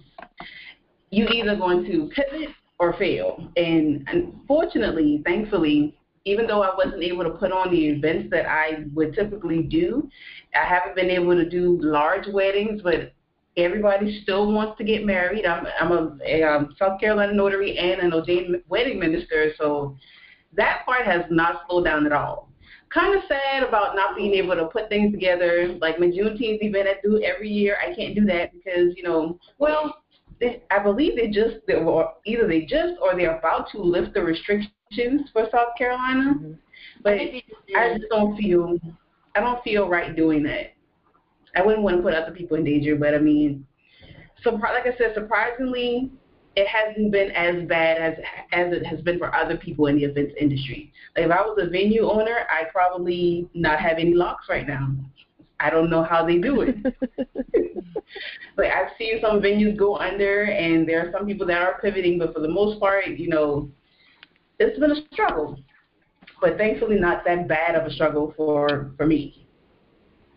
Um, okay. Anybody want to yeah. add on to that? Like it has been a beautiful nightmare, um, and I that is probably as gracious as I can put it. Um, it has been really beautiful in the fact of for once so many people have gotten to a point to where they can admit that they have a need. They can admit that I've tried it my way. I've been trying this. I've been doing that. I've been praying. I've been fasting. I need help. And to me, that is beautiful. It has been a nightmare on the other part because um, of the situations of a lot of them. So normally, you know, pre-pandemic, you can say, well, is there someplace else that you can go? Is there, you know, another place that you can plug in? But due to the circumstances around the board, it's really difficult knowing a person is going back into what's traumatizing them. And so it's just like you make all this progress and then we meet again and it's compounded because of the situation and it really breaks my heart for the children. Um, you know, because they can't just up and move, they can't just up and leave. And so you can see it and you can see the needs and the service industry is so bogged down into what would normally take, you know, a matter of days, a week or two to get a family assistance, they're slipping through the cracks. Um, I know so many mental health agencies on the onset of it weren't even equipped. They had no structures, they had no policies, they had no procedures.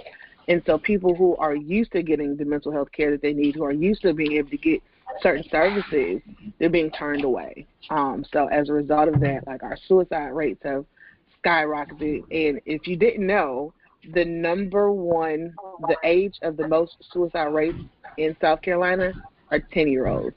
So if that doesn't scare you, I, there's something wrong. Um, and I wow. have an 11 year old. So it it definitely has been a very interesting very interesting time because we're already on the fritz before the pandemic hit and now you put people on mandatory house arrest in places that may not be healthy, and it just explodes. So it is, it is, it is, it has been, a, like I said, a beautiful nightmare. A lot of people have been able to get help. There's been lots of pivots. There's been um, lots of beautiful stories, um, even in my own personal life. And then, you know, it's that that flip side of that coin as well. But all in all, the pen, um, this has probably been one of the best years I've had in a long time. And so when I say that, people are just like, "What?" And I'm like, you know, it it really is just across the board. I've um, just even like introspection and the things that you give energy to and the things that you worry about. and the things that you you know you feed or you don't feed, it's helped with clarity of like this is just not important. You know, like we used to looks and all this money on name brands and designers, but if you're at home, you got on sweatpants and a Zoom appropriate top. Don't nobody care that you know what you have on. So I think it's leveled the playing ground, the playing field for a lot of people, and it's really kind of showed you what's important to you, and if it's as equally as important, given the fact that you know the state of the world that we're in. So it's just kind of helped refocus and just, child, are you healthy? That's what I care about. I don't care what you look like. Are you healthy? You know, do you have something to eat? Because the food shortage during all of this, because people can't work. Um, you know, so I think it's also made a lot of places more community driven of like you need to talk to your neighbor now. Like if you have some extra, will it kill you to, you know, ask your neighbor if they need something? If you're going to the grocery store, you know, I my neighbors are elderly.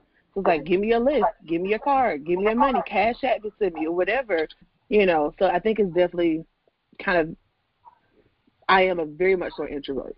Very very much so. People don't believe it, but I am. Like but it has definitely made me come out of myself to be able to serve my neighbor in a way that I can. That's not, you know, creating recreating the wheel. If I'm going to the grocery store, this may take me a few minutes longer to be able to help my neighbors, you know. So it's it's been it's been really good. It's been really heartbreaking at the same time in certain areas. But all in all, God be praised. It's been good. You are a beautiful person, Abby. Oh, thank you. thank you. Oh, I just love it.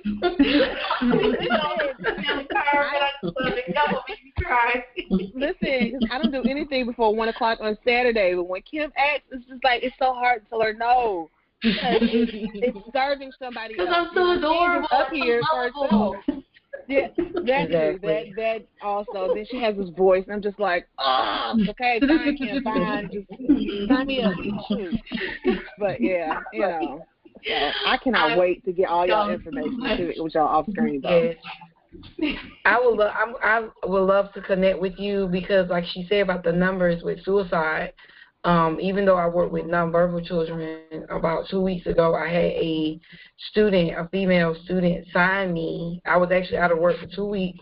As soon as I got back, she signed me that she had been sexually assaulted um, by a family member, and I know exactly how that feels um, because I also work as a clinical social worker when school is not in.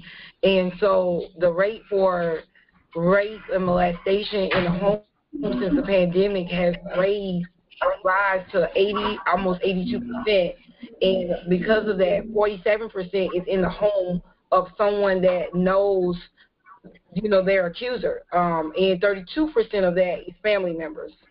Um, so it is the pandemic is has been a beautiful thing for a lot of people, but um, starvation has increased um, 52 percent. You know, in the numbers for children that actually go to school, because most of them get meals from the school, and so it, it is heartbreaking. It's it's definitely heartbreaking. Um, I've had a student that was 17 years old hang himself. Um, I've had a student that was 16 years old hang herself throughout this pandemic. Um, and it was all because they were sexually assaulted and nobody, they never told anyone. And so, like, the pandemic has actually took a toll, like a mm-hmm. serious toll on people mentally, and especially our children. And it's just important that you have the open line of communication with your children, and it does take a village. It's not about just you because it could be you one day. And I have a 12 year old, and I also have a 15 year old, a 7 year old, and an 18 year old, and they all are different. And you know, I think parents need to realize that every child is different. And so your children are introverts, your children are extroverts. Some socialize and some don't. But you have to be mindful of the changes and be discerning when your child is going through something because our kids are facing so much peer pressure right now. Mm-hmm. And I like think that it's a lot yeah. Yeah, and I think Kim, that might be a great topic for your your younger folks that you have the organization you have for them because Yeah. grief is something that we don't talk about, and a lot of the messaging that we give our children is just piss poor information. And I, I'm I'm really watching my words today. I'm I'm trying so hard because I don't want to offend anyone. Um, this is who I am. I make no apologies for it, but I'm really trying. Um, the messaging that we give our kids is is just mm-hmm. erroneous. Stranger danger is the biggest crock of crap I've ever heard because strangers typically are not the ones that are terrorizing our families. You know, I was molested by a family member. Uh, my first child was a byproduct. Um, the Lord did not you know they didn't make it but i had to go through all i had to go through all that pregnancy had to deal with all of that I had to deal with all the shame from it and then most families don't even believe it when you tell them they wouldn't do that or they scare you you know i'll hurt your family member i'll kill your dad or whatever so you right. don't say anything so you're in this self imprisonment um and, but then we completely forget kids you know like i was working with a, a client who the brother died they they told the mama they were sorry. They told the daddy they were sorry. They was loving on the grandparents, but they completely ignore the siblings. You know, when death is happening, when something as grand as this is going on, just like we are affected mentally, we keep forgetting that our kids are going through that, and it's magnified to them because it's their fault. You know, if I would have listened to my mom, if I would have did my chores, we wouldn't be here. You know, my mom wouldn't be sad if I would have went to bed on time. No, your mama's sad because she's trying to figure out how the hell she gonna feed y'all. That's not your fault. Right. But we don't have those conversations. Most parents haven't even asked their kids how they feel. They have not been with their friends. Um, you know, my daughter, um, I'm immunocompromised, so there's lots of things that we just didn't do. But my child was declining, like mental health wise. Like I had, she has a therapist um, I advocate for it. If you're my friend, I'm gonna ask you if you have a therapist, and I'll help you find one. It's just we remove the stigma. But she, her grade, she's an honor student. My kid brought me home C's and D's on her report card. The work was done. It was just so draining, and her teacher was like, "We are afraid." I had to put her back in school because she had been home for a year. She is an extrovert. My kid and I are exact opposites. It, I mean, I was losing her trying to hold her to the same confounds that work for me. And most parents are afraid to do that because then we shame them. I had to let go. I can't believe you're doing that. First of all, sis, I'm going to hang up off this call and then I'm going to get you together because I don't want right. clients to hear it. However, you have to do what's best for you and you have to make no apologies for that. But our kids are slipping through the cracks just like our adults are. And sometimes, you know, if if you as the adult aren't even in a good headspace, it's really difficult to even see your child. You know, so I try to not just beat up on the adults because parents have this great responsibility with no tools. You know, we don't know what right. we're getting into, and every child is different, and you are different with every child. So, you know, most people right. don't even have people who call to ask you, "How are you doing today? How's your child? Did your child eat today? Do you want me to bring them over something? You know, and it sounds really comical, but it's it's something that should be a norm.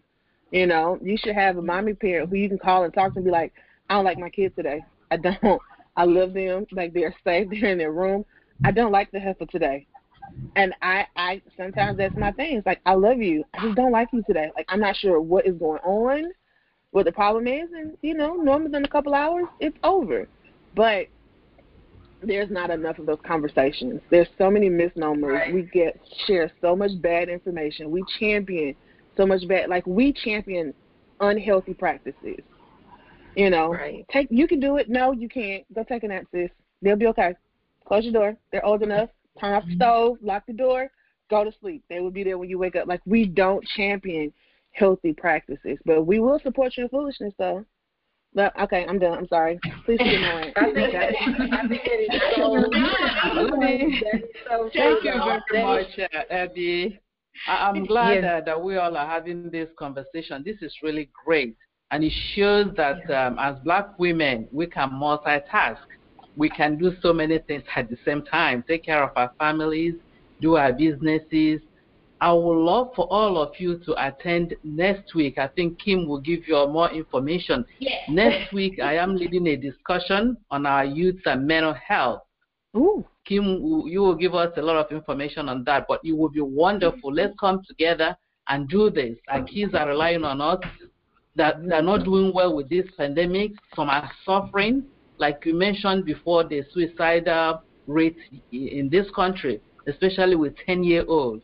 So we need to do something as mothers, as black women, as black entrepreneurs. We cannot be doing well if our kids are not doing well. So let's come next Saturday and see what we can do, have that discussion, and find ways to help them. Yeah, I just wanted to piggyback on that. Um, I just wanted to piggyback on what um, Ebony, Trauma, Miss Trauma. Um, I just wanted to piggyback on that. Like everything you said was so true, and like um, I have two introverts and I have two extroverts. Um, and I always, always, people always ask me, how do you balance all of this? I have an open line of communication. I'm very transparent. My children, trauma for me started at 12 years old. I was gang raped at 12. From 13 to 15 years old, I was molested by my mother's father, which is my grandfather, who was a pastor. Um, and then my senior year of high school, I was gang raped again, which resulted into me having a child, keeping a child. And so I'm very transparent. I'm very open. Um, yes, I've had, you know, trust issues. I've lived in an unrealistic reality. I've dealt with just, I'm a survivor of leukemia two times, you know, so a lot I have learned, like, I promised God the last time I had leukemia, I'm going to be the best mother and so open with my kids that if you allow me to live, I'm going to do whatever it takes to make sure that they will never, ever have to experience what I've experienced. So a lot of times people don't want to talk about peer pressure. They don't want to talk about sex. And in this day and time, we cannot use old fashioned rituals to connect with our children. We have to meet them where they're at right now. It is bigger than what happened because our families, and I can say this, our families were those families that pushed things under the rug that did not want to mm-hmm. talk about certain things. But this generation, it requires us to have those open communications. We have to talk about sex because there's a lot of different things going on in the world that if we don't talk about it, guess what? They will learn it, and it, it may not come from us. So mm-hmm. now they have questions. And so I have learned throughout the pandemic, we have, you know, I spent, like I said, a lot of times I do mother daughter day because I have one daughter. I do Mother Son's Day, and I have spend time with each one of them because again they are different and they are all on different levels, and so that has created an open line of communication for not just them but for their friends because a lot of their friends' parents are in a closed box mentality, and so when I'm able and they're asking me these questions and they're like, so you can talk, yes, because I had to talk about sex with my 18 year old, my 7 year old. Now I need to talk about it with my 12 year old. But he's going to reciprocate it differently, but he's going to understand and he's going to know, like, I can go to my mom for anything now. And so when we have these conversations, it's not just for us. And we teach them how to forgive now. And the same grace that we extend to others, we teach them how to have that same grace for themselves. And so that lets them know, like, you're going to make mistakes. You're going to have flaws. You're going to have imperfections. But where are you going to draw the line at? Do you want to keep starting over in your life? And you create these questions so that they can be the productive young people that they need to be. And they can remember those moments and say, you know what? This is the type of parent. I never want to be a closed minded parent. And I never wanted to be like my mother. Yes, I had a great life. But at the same time, because of the traumas I experienced, I needed to take a different route. And so I always tell people, you know, I always quote this scripture. Before we were born, we were set apart. So the trauma wasn't for us. It was for us to create and break generational curses. And so I've broken those generational curses so that my children can have the best life and they children can have it. And so when you are real, transparent, and vulnerable the way that God wants us to be, we create productive young people. And that's just how I, you know, look at it. You guys have all said like some very incredible things, so I'm just like, y'all got it. Like, I loved everything that you guys and everything that you guys have said is very, very true.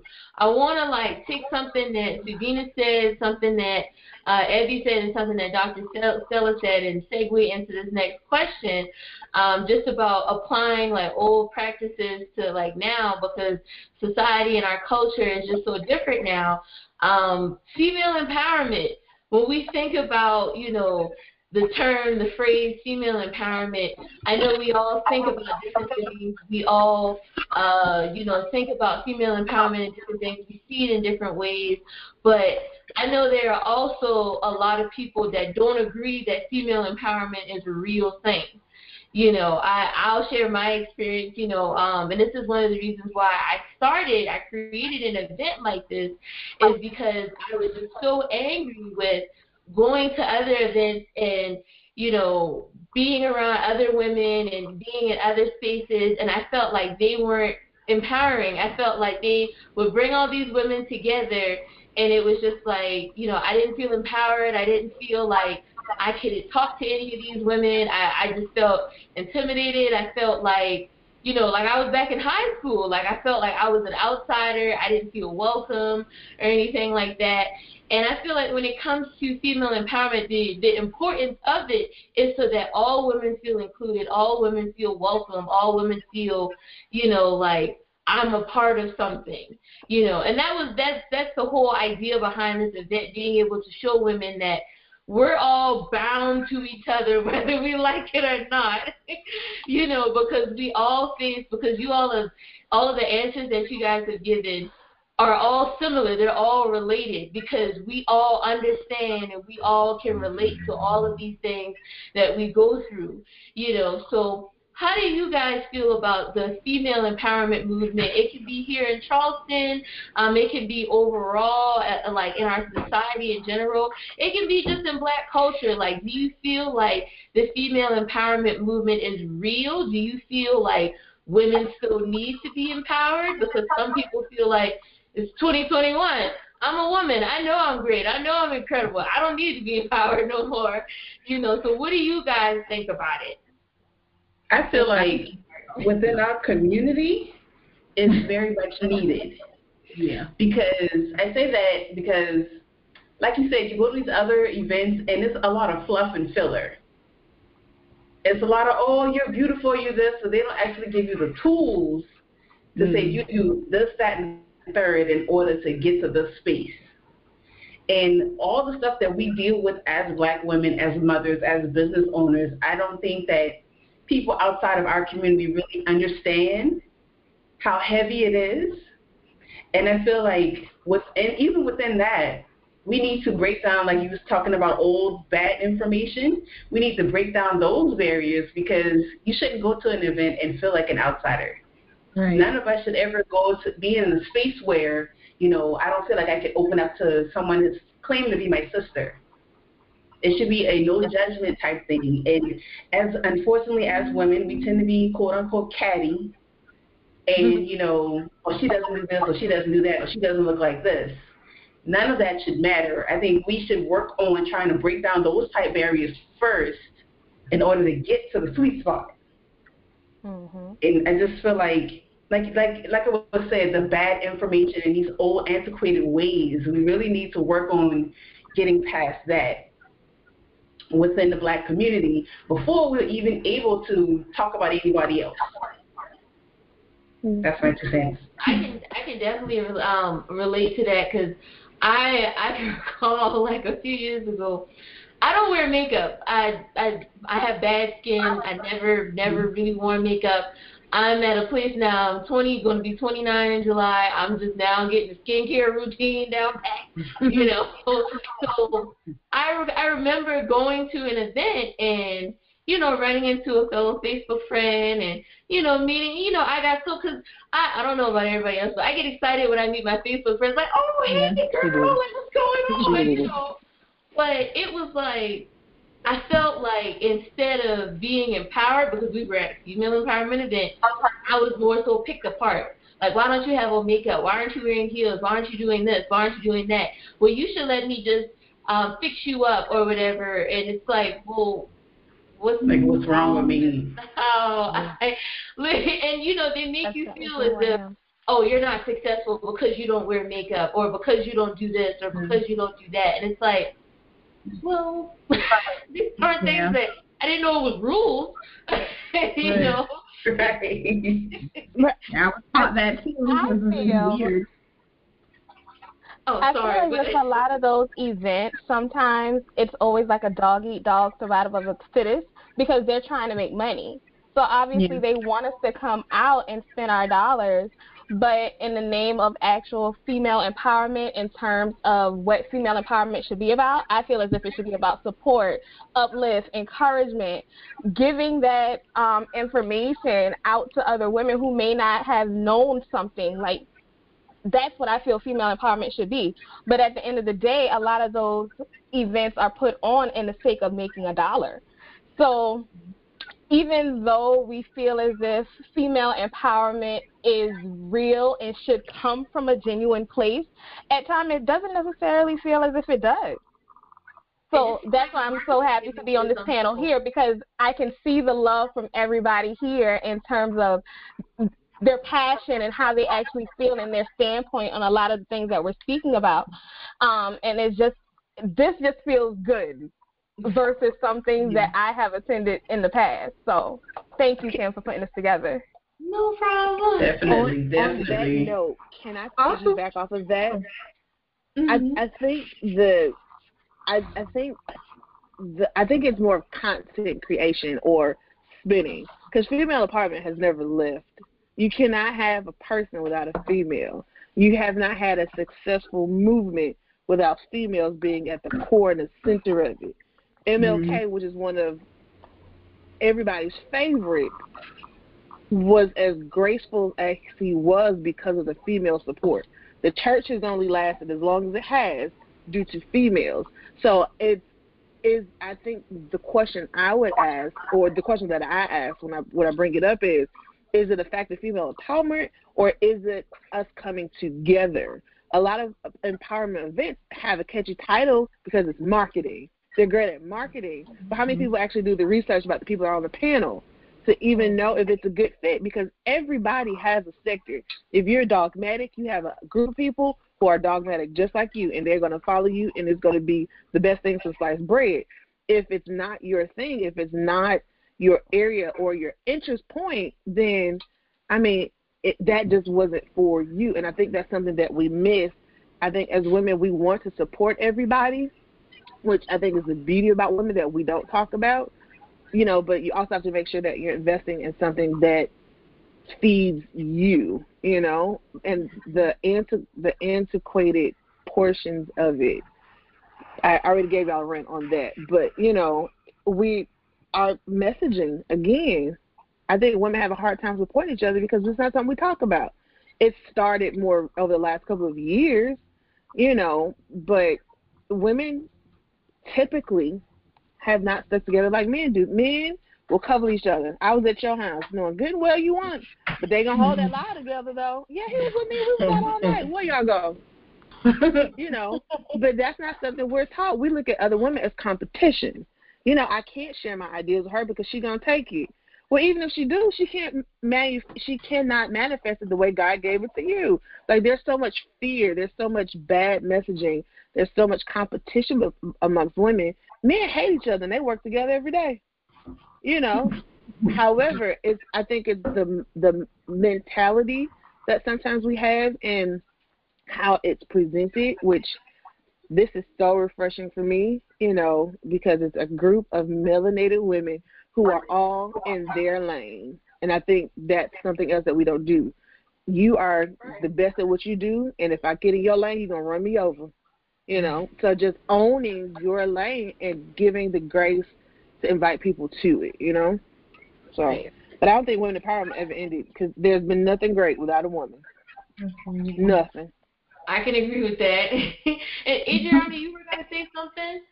Oh no, I was just gonna say I agree because like even with the mom community I run, it's kind of like I'll ask from time to time like, how do you guys feel about women empowerment? Like although they like the organization I run, they'll say overall like I feel like it's just a marketing ploy. Like only very few people actually try to promote like networking, collaborating like the way it should be. Because I always promote, I always tell them like make sure y'all talking about yourself because like one, I don't know what you're doing, and two, like it helps me like remember who you are, and other people know who you are when you're actually talking about yourself, and like celebrating wins, and like I'll just try to get everybody to like con- communicate and like hey like this person did this like they should check this out or just put like get them to one like accept that they can talk about themselves. Like it's okay to celebrate. Like it's okay to like feel like you're I don't want to say bragging. Like if you did something awesome, you made a certain amount. Like it shouldn't be like you have to hold it to yourself. Like just share. Like communicate. So like that's something I like to preach. But I'll say even for myself. Yeah, sorry. My son's at the door yelling for me. okay. Um. I'm sorry, y'all. But um, overall, but even for me, like you were saying, Kim, like I went to some of the events around Charleston. That's actually why I stopped, and part of the reason why I even created my own thing, because I went to events and like there was one person I went to, was just like, oh, like next time throw on some heels or do your face up just a little bit. And I was like, okay, I'm not coming back here. And just like some other ones I went, I felt like there was I I remember specifically there was like me and like two other girls I was sitting there. Like everybody kind of already knew each other, and there was like random people sitting at chairs, and like we were just sitting there, and like the people that were in charge of the event didn't say anything to us. So it's just like, yeah. So I I felt like it was a marketing ploy, and I was just like, it took some digging for myself and actually like putting myself out there more and like, okay, like there are people that think the way I do and just trying to mesh with them and kind of show people, so to speak, like, yeah, we can do this, but it has to be something where we can actually like push it forward and keep talking about it loudly. So, but that's my thing. I was just wanting to piggyback off you saying like I I've been I've been what you've been through, and that's why I hardly go out to events now. It's just I have to know the person first. I actually like kind of like see how they maneuver before I actually like go out. Because it can be very discouraging, you know, especially as a woman. You know, you are made to believe that women, we are together, sisterhood, blah, blah, blah, blah, blah, all of this. And it's like when your sisters are the, the first ones to pick you apart and throw you off to the side, it's just kind of like, well, what am I doing? What am I doing? What is the purpose of me doing right. this? What is the purpose of me being here? And I don't think that I think that women, I don't, th- I don't think we often realize the power that we can sometimes have over one another. It's like we we should naturally be able to empower each other, you know, because you know, just like how I said before, we're bonded by some of the same experiences when it comes to, you know, people us being sexually assaulted when we were younger, um, you know, the hurdles that we face as black women, black female entrepreneurs, you know, we're bonded by those things. And it's it's been disappointing for me, you know, to see like how people use female empowerment as a marketing ploy, like, oh, let me just slap this on the event. You know, they'll, they'll come out, they'll fit so funny. It's like, no, you need to actually be enforcing this. And just like how you said it, John, it's like you'll go to an event and you'll be sitting at a table with people. No one, they don't try to like encourage dialogue. They don't try to encourage conversation, encourage networking. You know, it's really like I got y'all here now, so whatever, and they run off to the back with their money. You know, so but um, yeah. and what were you gonna say? but so here, here's what's funny to me, and I, we look at empowerment and networking as a family. However, you're expecting people who came from various family backgrounds to do something that they may have never seen so I think a lot of times in business, most people start businesses out of a deficit. They were hurt and they didn't have anybody, so they are now that person who wants to help. They had health issues and they know what it's like to be asking for help and can't find it. So they start something that heals themselves and then they share it. But we uh, we apply subconsciously family terms to places that don't have it. Your sisters are the first person that are gonna pick you apart.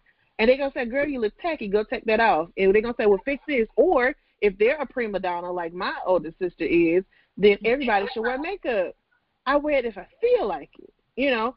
So it's the same thing, but because a lot of times we have those triggers and traumas within, that is the first thing that we notice about other places and other people, and especially women. Most women, not most women, a lot of women didn't have that safety net security.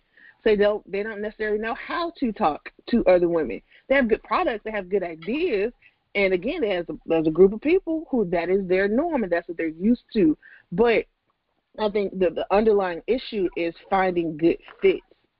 with with things. You know, it's some somebody's for everybody, but I just think it's interesting. You know how we look at things.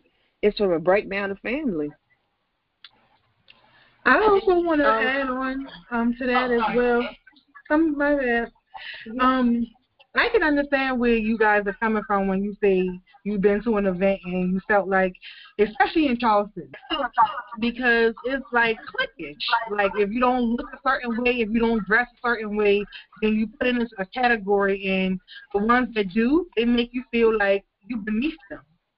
And um, as women, we should be able to all come together, whether whether we look a certain type of way. And I believe that in Charleston is so many great female entrepreneurs. If we came together, we could really be a powerful force within our mm. own community.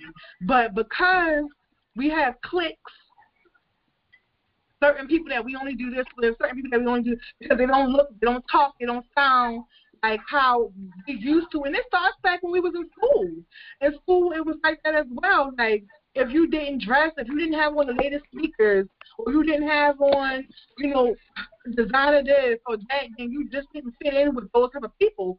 And I believe that that's a barrier in Charleston because I have attended uh, women's um it was called Mimosas and Br- Mimosas and Brunch event in Atlanta and it was made. It was a lot of business owners, women, can, coming from different parts of the, you know, state, Atlanta, South Carolina, the surrounding areas.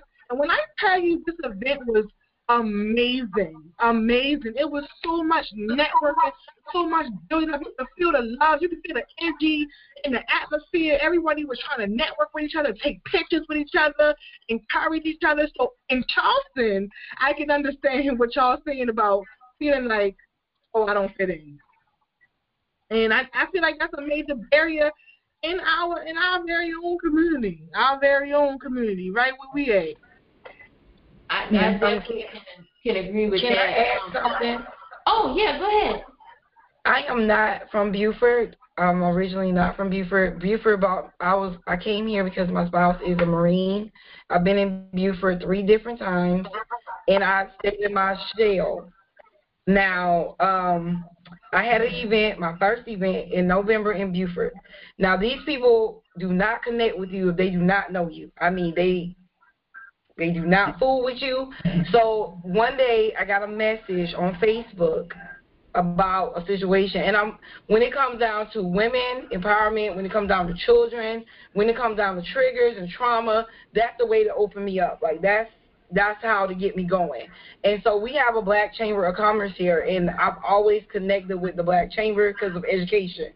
And they don't do anything in Beaufort. When I say nothing, you have to be clicked off. So I did a live about how the Black Chamber is, right? When I say it went viral, it went viral. Literally because I had a parent who reached out to them and they turned her around because she's considered low income. So I did this video, and so I again I I don't know these people, so I'm gonna speak from my you know my gut, and I did. And everybody found out that I was the girl that owned She Overcame, right? So I had this event. People came from like Beaufort, sold out. And they came because I was very transparent and real. But the first thing that they said to me was, Nobody ever did this. How did you sell out and you're not from here and you don't fit with the clique? And I said, because when God gives you something to do, you keep doing it and you don't let other people distract you from where you're trying to go. So it doesn't matter if you go into a setting, somebody sees you. Because it's not about the likes, it's not about, you know, who you know, who don't belong. It's simply about the audience that you're trying to attract. And so I always tell myself, no matter where I go, and people look at me because again, when I had leukemia the second time, they had to remove all of my top teeth out of my mouth, so I would not talk. But last year, God said, I have a word for you to tell the people, and so I literally started talking, and I was getting bashed for having lives and doing all these things. And God placed on my heart to do a live about my teeth because I've never been on drugs. I never drank alcohol. This simply was something that was out of my control.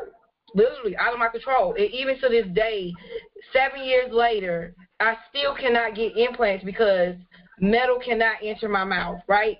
And so I always just I would look at myself and say I don't see anything. I see what other people see.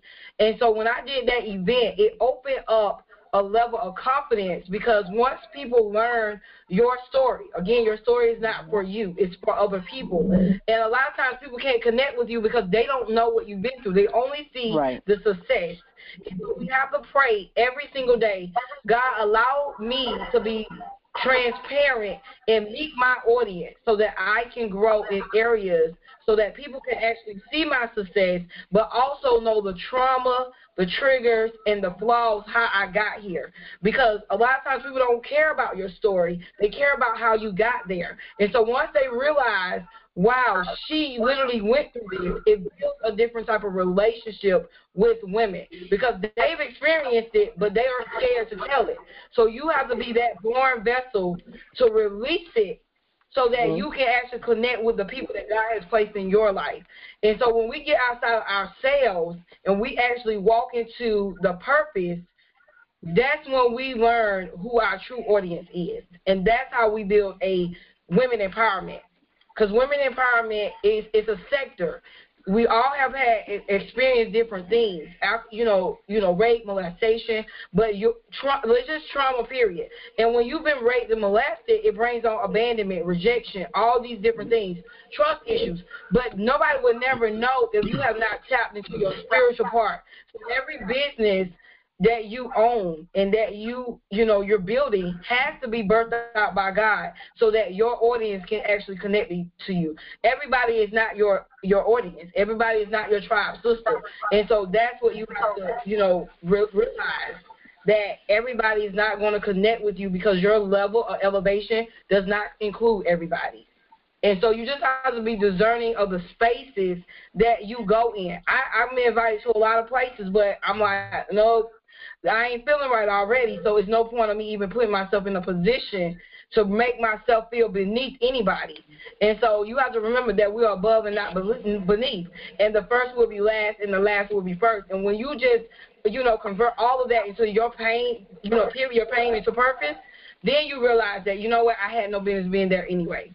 And that's why when you went to Atlanta, you felt you felt the love because that was that was where you were supposed to be. And a lot of times it's not with our own community; it's outside of that. So when you actually grow, your community will attach to you like a magnet then because now they see something bigger. And you know that's how you build women empowerment when you realize your audience. I think that was a mouthful, definitely. Um, real quick, um, I know Evie, you have to go, um, but we are definitely. Um, if anybody has any last questions or anything for Evie, um, she did put her information in the chat, so please connect with her. Her link to her website is on the Exquisite Women Empowerment Day site. Evie, you are amazing. I love you, love you, love you. Likewise, if I can serve you guys in any way, feel free to reach out. Let me know. I am here. Um, and I'm so sorry, but I have a 1:30 that I was supposed to be on, so I gotta oh, run. But I love you guys. No, no, no. I love you all, and I look forward to talking with you soon. All right. Thank you so much. Bye, Abby. bye bye. awesome, awesome. So, um, Sudita, you said a mouthful, and everything that you said was it was absolutely correct. And thank you so much for that. Um, Dr. Stella, were you gonna say something? Yes, I just wanted to add um, just a little bit of what we've all said about em- empowerment. I look at empowerment differently because um, I grew up in uh, two different worlds. I barely, you know, left my teenage years when I came to the United States. So I've lived in Africa, I've lived in America. So women empowerment means uh, different things to me. I don't want us to shy away from the fact that we as women, we've attained certain heights in life. Uh, you know, God has been faithful for us. Uh, this year we had the first female black vice president. That's part of uh, women empowerment. Well, in the same way, when you look at the global impact in terms of women being empowered, there are significant roles we've not been able to achieve in the society as women. Even at workplace, there are things um, if you want to do it as a woman, they will tell you, oh, you're not qualified. Even when you have the achievement, they won't even recognize you. Women are they are not empowered in healthcare. When you go to Africa, women are not empowered with maternal and child care. They don't have access to that. Women are they, they experience injustice in so many ways. So there are so many ways we can empower women. So many ways we can let them to know that yes, you have to be empowered to do what you want to do. But I believe that if we can give women the sense of self worth, if you have a sense of self worth, you can do anything you want to do. You can be empowered. You can enter into a room knowing very well you have your confidence, you have your self worth. Whatever anybody is saying, it doesn't matter to you. You're really empowered. So if we can have that, that's the first step in being being self um, self worth and also being empowered. That's how I see it, looking at it from two different worlds. On Monday, we'll be celebrating International Women's Day. So women are everywhere Africa, Australia, Europe, just name it, uh, North America. We're all here to empower each other. So let's not look at it from just one area or one sector. Let's look at it globally because we are now a global village. That is very, very true. Like, um, you know, women everywhere are all included in the women empowerment, you know, the female empowerment movement. Um, and I, I just love all of the answers and all the responses because you you guys hit it exactly on the head. so I wanted to segue into um, our second to last question. Um, just as black female entrepreneurs, you know, we are we are a double minority. you know, we face a lot of hurdles that many other groups, many other entrepreneurs don't typically face on a day-to-day basis. Um, you know, we, you know, when it comes to access to funding, when it comes to, you know, access to this, this, this. So there's so many different things that we face and so many different hurdles and um, obstacles that we can face when it comes to, um, you know, pursuing any type of passion, pursuing any type of dream that we have. You know, um, Dr. Stella made a really good point. Like, it's 2021. We have our first female, black female vice president. You know, a few years ago, we had our first black uh, president, period. You know, so I think when it comes to being able to reach these seats, like there's so much that we have to go through. So I wanted to kind of open up the floor just to kind of get you guys' perspectives on maybe some setbacks or challenges that you guys have faced, you know, just as black women, as, as women, as women in general, as entrepreneurs that, you know, may have helped mold you as an entrepreneur or just may have affected you and your business in some kind of way. I don't know if that makes sense. I hope it did. Anybody want to add to that? Mm-hmm. Anybody? Mm-hmm. Anybody want to piggyback? I'll start. Um, I know for me, coming out the gate with my business because I am in finance, um, and obviously you're dealing a lot with people's money, right? And you don't want to tell people the wrong thing. So one thing that I would shy away from is I would just give you the bare basics, and it was more so of a confidence thing for me, right? Because it was more so like I'm telling you what I know and I want you to know everything, but I'm not going to give it all to you because I know you're going to have some kind of question behind it, and I don't want to tell you the wrong thing. So let me just give you the bare basics, and then from there we'll kind of build on it. Um, but it was basically me getting in my own way because it was a confidence thing. I believed in myself, but I didn't wholeheartedly believe in myself. So I think that's kind of been the biggest thing, biggest hurdle for me is just like standing firm in my position and knowing that I provide a good service and that I know exactly what I'm talking about. So, for it's confidence is what I would say for me as my biggest hurdle as being a black entrepreneur. Just to add on to that, that's a very very good point because something that something that I you know struggle with is I felt insecure as a as a black female entrepreneur because you know I feel like as a woman I feel like people doubt can sometimes doubt your capabilities and your your knowledge base and what you know and what you're capable of doing. And then on top of that being black as well it's like you know other races and other groups they you know, I had this idea that they just automatically don't trust you. So when it comes to trusting you with, you know, uh, your bid, their business, when it comes to trusting um, you with their money, all these different things, it just, I just felt like I had so much to fight through because I was going to, you know, events and, you know, uh, being a part of different organizations and working with different people that didn't look like me you know, um, you know, other Caucasian people, uh, people of other groups and other backgrounds, you know, and I felt like I had so much I had to push through in order for them to just take me seriously, you know, because I felt like because I was a black woman, they looked at me like, oh, you don't know what you got going on, or you know, you have to fight through the stereotypes that they already have in their head of you, like. As soon as they, uh, I don't know if anybody's ever heard the saying, like, as soon as they see you, they already made your mind, their mind up about you you know, mm-hmm. when it comes to whether you're black, whether you're a woman, like, you know, people think things already like, you know, oh, she don't know what she's doing, or oh, she, she, you know, she, she's not gonna be able to help me, or whatnot. So I felt like I had to, you know, put on more of a a strong face and really like prove myself and really, really, really go hard above just, you know, if I if I was just serving another black woman, you know, I felt like I had to like do so much more and work so much twice not even twice, three, four times as hard, you know, just to be able to get people to take me seriously. And then I would be, you know, once they take me seriously, and then it's like, oh, okay, you know, you passed the test, or you know, you're you're good now. if that makes sense. Has anybody ever felt like that? Yes. Definitely. Yeah. Anybody um, want to elaborate? I can say.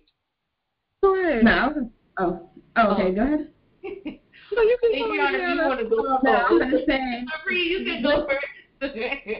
so I'll say, like, when I first started out my business, of course, it was like virtual assistant. And when people heard virtual assistant, they were thinking of like overseas, like, oh, like she's about to charge like $5 an hour or like something like super insignificant. So, like, my thing was one, I'm just like, okay, I like helping entrepreneurs, like boom. But I felt like I didn't have the confidence to one, like this is a business, like I'm not up and run, I'm not running the charity or anything. Like I need to make money. This is a business.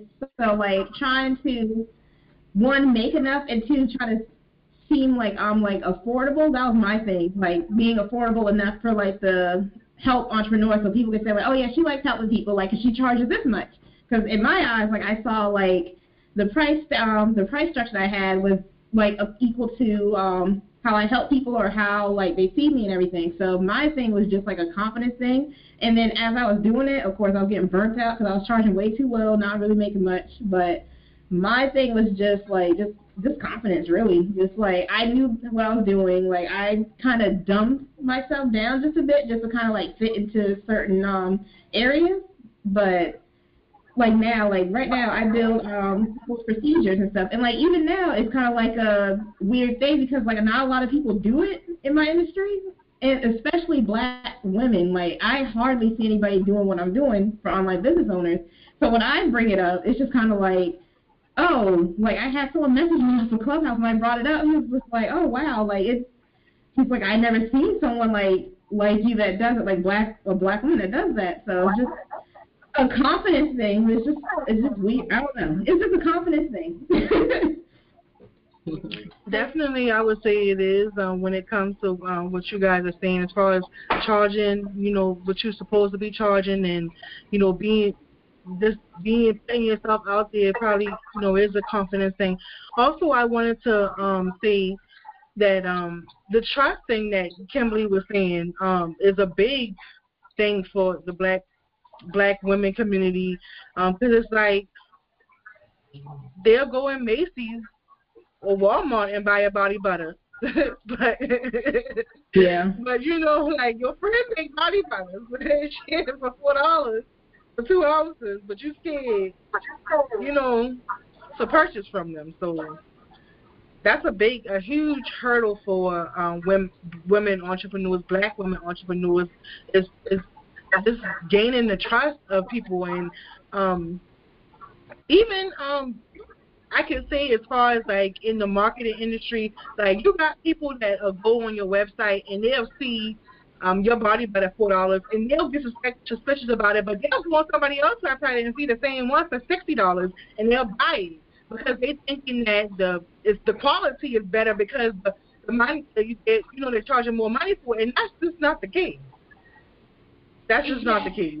Uh, I definitely agree with that. I've had that happen to me so many times. It's like, it's like we have like levels that we have to go through. I feel like black, as black women, we have these levels we have to go through. It's like we already have to like brand our business, uh, you know, create a convincing marketing strategy, you know, create strong branding, um, you know, for the business. And then on top of that, it's like we have to prove ourselves. Because we're minorities, because I'm black, because I'm a woman, you know, I have to prove that I'm legitimate or that I'm um I should be taken seriously or that I'm worth someone's time. Like it's like you gotta work your way through that before they even get to looking at your actual business and seeing, oh, okay, like her body butters are afford are more affordable than having to go on Amazon and go and get some forty, fifty, sixty dollar one that can do that don't do half of what Supreme's body butter does. I can get Supreme's body butter today, but I gotta wait on Amazon a few days to get there. It's like, you know, it's just so many levels we have to work through to like be able to prove ourselves, be taken seriously, eh, on top of already like trying to get people to take our business seriously. It's like we have to, oh, they they have to, you know, work, you know, take us seriously first. If that makes sense. That makes sense. Right. Yes, it does. Um, it does make sense, and I, I do agree with you with what you just said. As women, we, we work extra hard to prove ourselves to gain trust for people that we're trying to service. Uh, take myself as an example. I, I am a, a black lady. I'm a female. I do have a funny last name. To them, I'm a foreigner, although I'm a U.S. citizen. I have an accent. So I have so many things going against me. So I have to work extra hard to prove myself, to tell them that I'm I'm worth it. I can be able to do it. But at the same time, you know, it lies on me to prove to them. It lies on me. The whole opportunity lies on me to be able to exude that confidence, able to let them know I'm able to do, do this, able to let them know that give me a chance. That's what I was talking about earlier when I said self-worth. When you know your self-worth, when you know what you've achieved, what you're capable of giving to people, don't let them make you feel otherwise. Just raise your head high and try your best. But it won't debar you from making efforts to get to where they want you to get before they can hear you. And I bet you when you get there and they hear you and they know what you're capable of doing, the sky is your limit. Right. Yeah, I can piggyback off that too. Um, I never really had the issue of confidence, but again, I'm not from Beaufort, and so what I do is not really common in the area.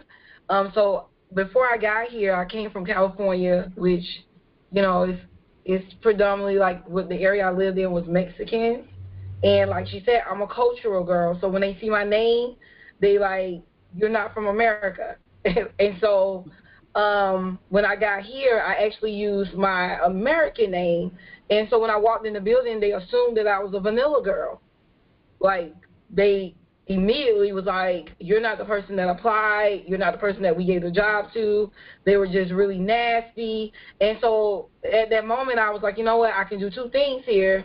I can either walk away and just be done with it or I can just, you know, get feed them back what they're feeding me, which was real nastiness, right? And so I, I did leave the school that day, but I ended up getting another offer at a different school. And when I got that offer, that opened the door up for Beaufort and Jasper County because now the testimonials are coming in and so I was not going to compromise my business or myself. I was just going to let them know that you they needed me more so than I needed them. And so when I went back to the school, the lady, you know, completely apologized, but I was just like, you know, it's just ironic how people still look at the color of your skin. They don't look at what you can bring to the table. And you know, they, you know, if you look at the schools, so I live in Beaufort, which is predominantly black, but when you cross the bridge, it's predominantly white. If you guys ever heard of Bluffton and Hilton Head, so yep. you know, it's really it's really different. It's one county, but it's divided. And so I, I didn't understand that. So, you know, now that I'm inside, they were just, you know, I always get people like, you know, what you do, we would have never put that together because black people, you know, black people don't do that. And I was like, that's weird. And again, I have a GED. Like I had a GED, you know, all this is, you know, credentials to them. The first thing they saw was the GED. They did not even look at past that you know, that I have a dual master's degree in certification. And so I'm like, I add that to my resume so that, you know, people that have not gotten where they need to be, they can see that you can start one place but end up another. And so once I got in there, they just like, wow, you you never dumb me down. I was like, I was not. I wasn't going to compromise myself to accommodate you. And now, even now, they're like, can you give us your content? No. I'm not giving out my content to no one. You can pay me and I can train your individuals.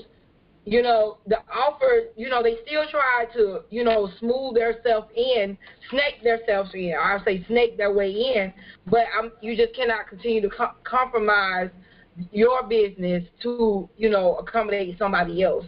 That is your birthed out vision. So we have to be big on standing up for what we believe in, especially when it comes to our business in ourselves, no matter if we women, you know, color or not, you know, is very, very, very important not to compromise yourself and command your space because the moment that they see you weak, they're going to be able to pull something away from you, and that was something that you didn't even really want to do.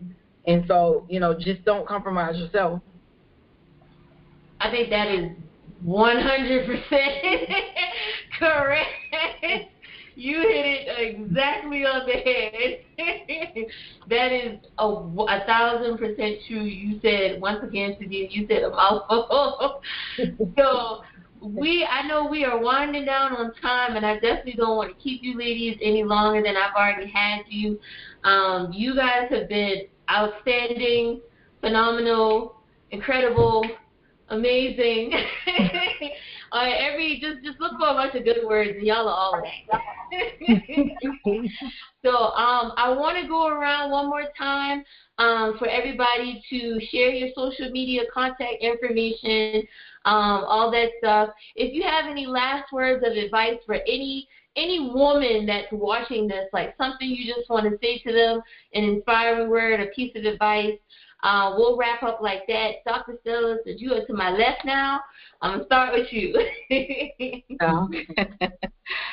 it's, it's been a wonderful afternoon, and I appreciate each and every one of you. I've learned a lot from you all, and I'm hoping, Kim, you keep this group together so that we can uh, inspire and mentor others. And I truly have learned a lot. My social media um, handle for my Instagram is MedHour Stella. MedHour Stella. I also do have a two nonprofit organization. One is called Decent Foundation, and the other one is called Emergency and uh, Rescue Medicine Foundation for African countries. So they are on um, on the internet. If you Google them, you'll be able to get me. My advice for any women out there, black ladies, anybody, if you're trying to get into a business, it's not an easy thing, but it's doable. If we can, all six of us or eight of us here have done it, you can do it. And I know you can have it all. As women, you can have it all. You can do whatever you want to do.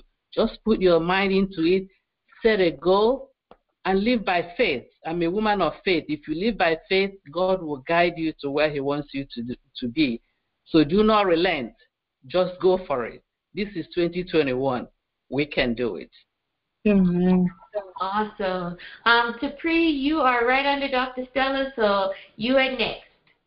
Okay. Um, I just this this session has, like she said, has been phenomenal. I um, definitely am happy to meet such awesome people. All of you guys are awesome and unique in your own different way, and you brought a lot to the table this morning.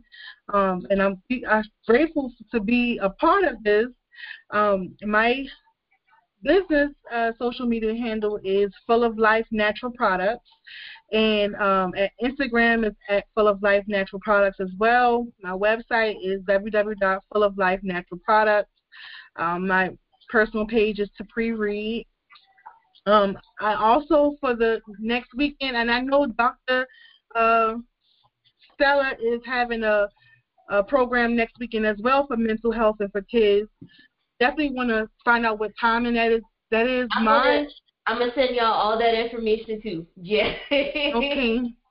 Mine is at 6:30 in the afternoon. It's going to be live on Facebook. I have I have 10 women that are going to be giving their testimonies around depression and anxiety.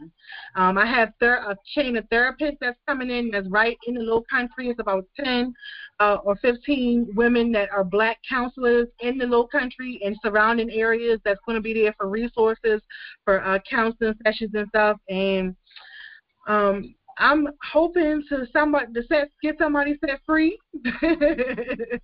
You will. You're gonna do it. Go ahead and claim it. It's gonna happen. Absolutely. And I'm just grateful. Thank you guys. You have a wonderful rest of your week. Awesome, awesome. So Gina, you are next. Um, uh, you can follow me on Instagram at she overcame underscore four. Anytime you type in she overcame, I probably I am going to pop up because um, I'm, I'm Google. I'm all over the internet. Um, I would love to connect with you all, Kim. This was amazing. I believe in building queenship.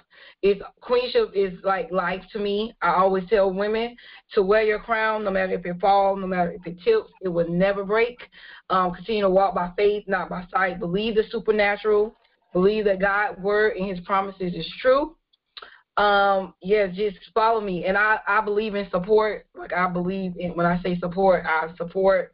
Um, and listen, you guys, no matter if it's just you get discouraged, know that your business was birthed out by God because when God gives you a decision to make, every God decision is good, but not every good decision is God. And no matter if your vision, your vision will always be the same, but your strategy will change. So that means if you have an event, if you're going through whatever, it may change the strategy, but the vision never change. So just walk into your authentic self, command your room, command your space, and just put God first of everything that you do. And you guys got another accountability partner because I believe in uh, being accountable for sisters. You know, I will be praying for you all every day because I see true manifestation in your business. I know that by the end of the year, you guys are going to be making more than enough money to um, sow. And if you um, are like me, I live by the three S's every day. I sacrifice, I serve, and I sow every day, and it doesn't matter. Just continue to write your vision and make it plain, and watch God just manifest it. So awesome, Nikki, you are next. Hold on, I, can you hear us? Uh, oh. Yeah. Can you hear me, Nikki? I can. Thanks so much. Hold on, we can't hear you. Yeah, that's like really low. Yeah, it's really, really low. Um, let me see. Try and try and say something. try and say something now. yeah, you sound very. It sounds like you're like muffled, or maybe something's like covering the mic or something. How about now? Yeah. It Still would increase slightly. Yeah, it increased a little bit.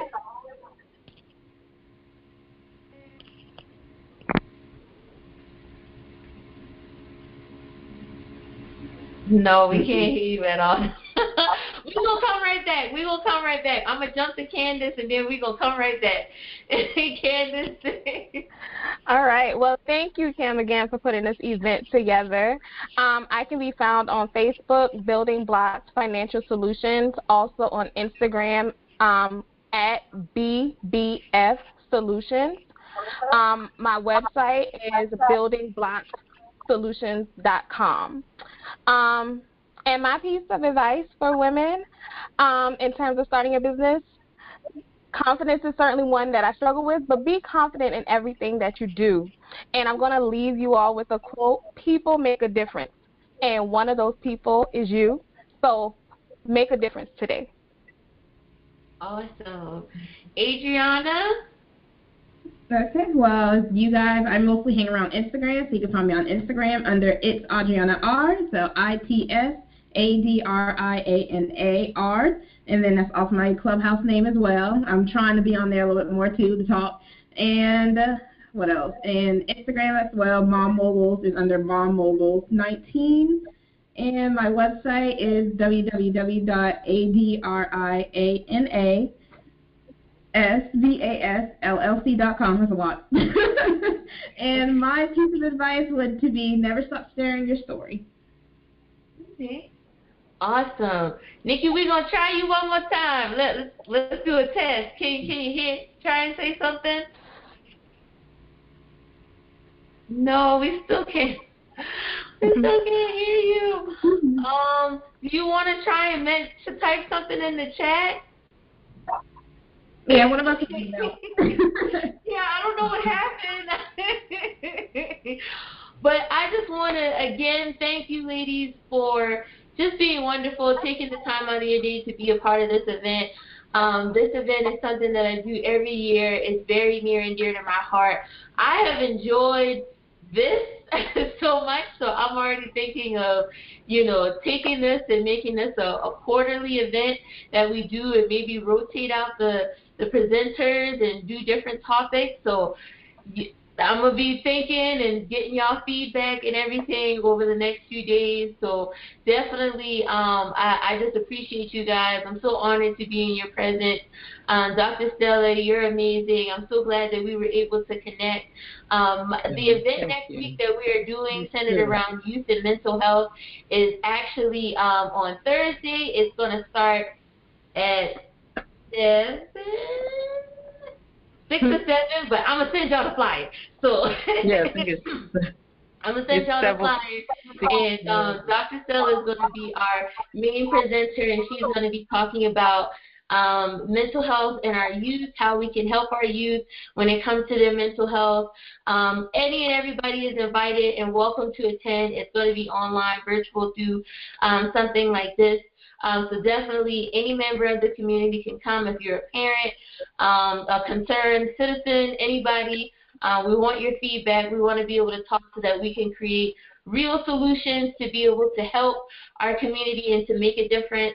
Um, you can find, oh, well, I'm connected with all y'all on social media, but for anybody that's watching, um, my website is www.exquisiteenterprisesinc.com. Um, social media, everything is Exquisite Enterprises Inc. Um, you can find me personally on Facebook at uh, Kim, uh, Kim Bowman. I forgot I I'm going by Kim now. It's just like I feel like I'm getting older, so I'm like Kim seems more adult. I don't know. Don't judge me. but um, I have just had so much fun this afternoon. Um, again, I appreciate you guys. Um, I'm going to be putting this whole video online for everybody to be able to enjoy and watch. Um, so once that's up, I'm going to tag you guys and send it to you and let you guys know. But enjoy, enjoy, enjoy your Saturday and the rest of your weekend. Continue to be the incredible women that you are. And thank you so much again. Nikki, we can't hear you, but we love you. thank y'all so much. And we will all be connecting soon. Thank you. Bye, y'all. Bye. Thank you, everyone. Bye bye.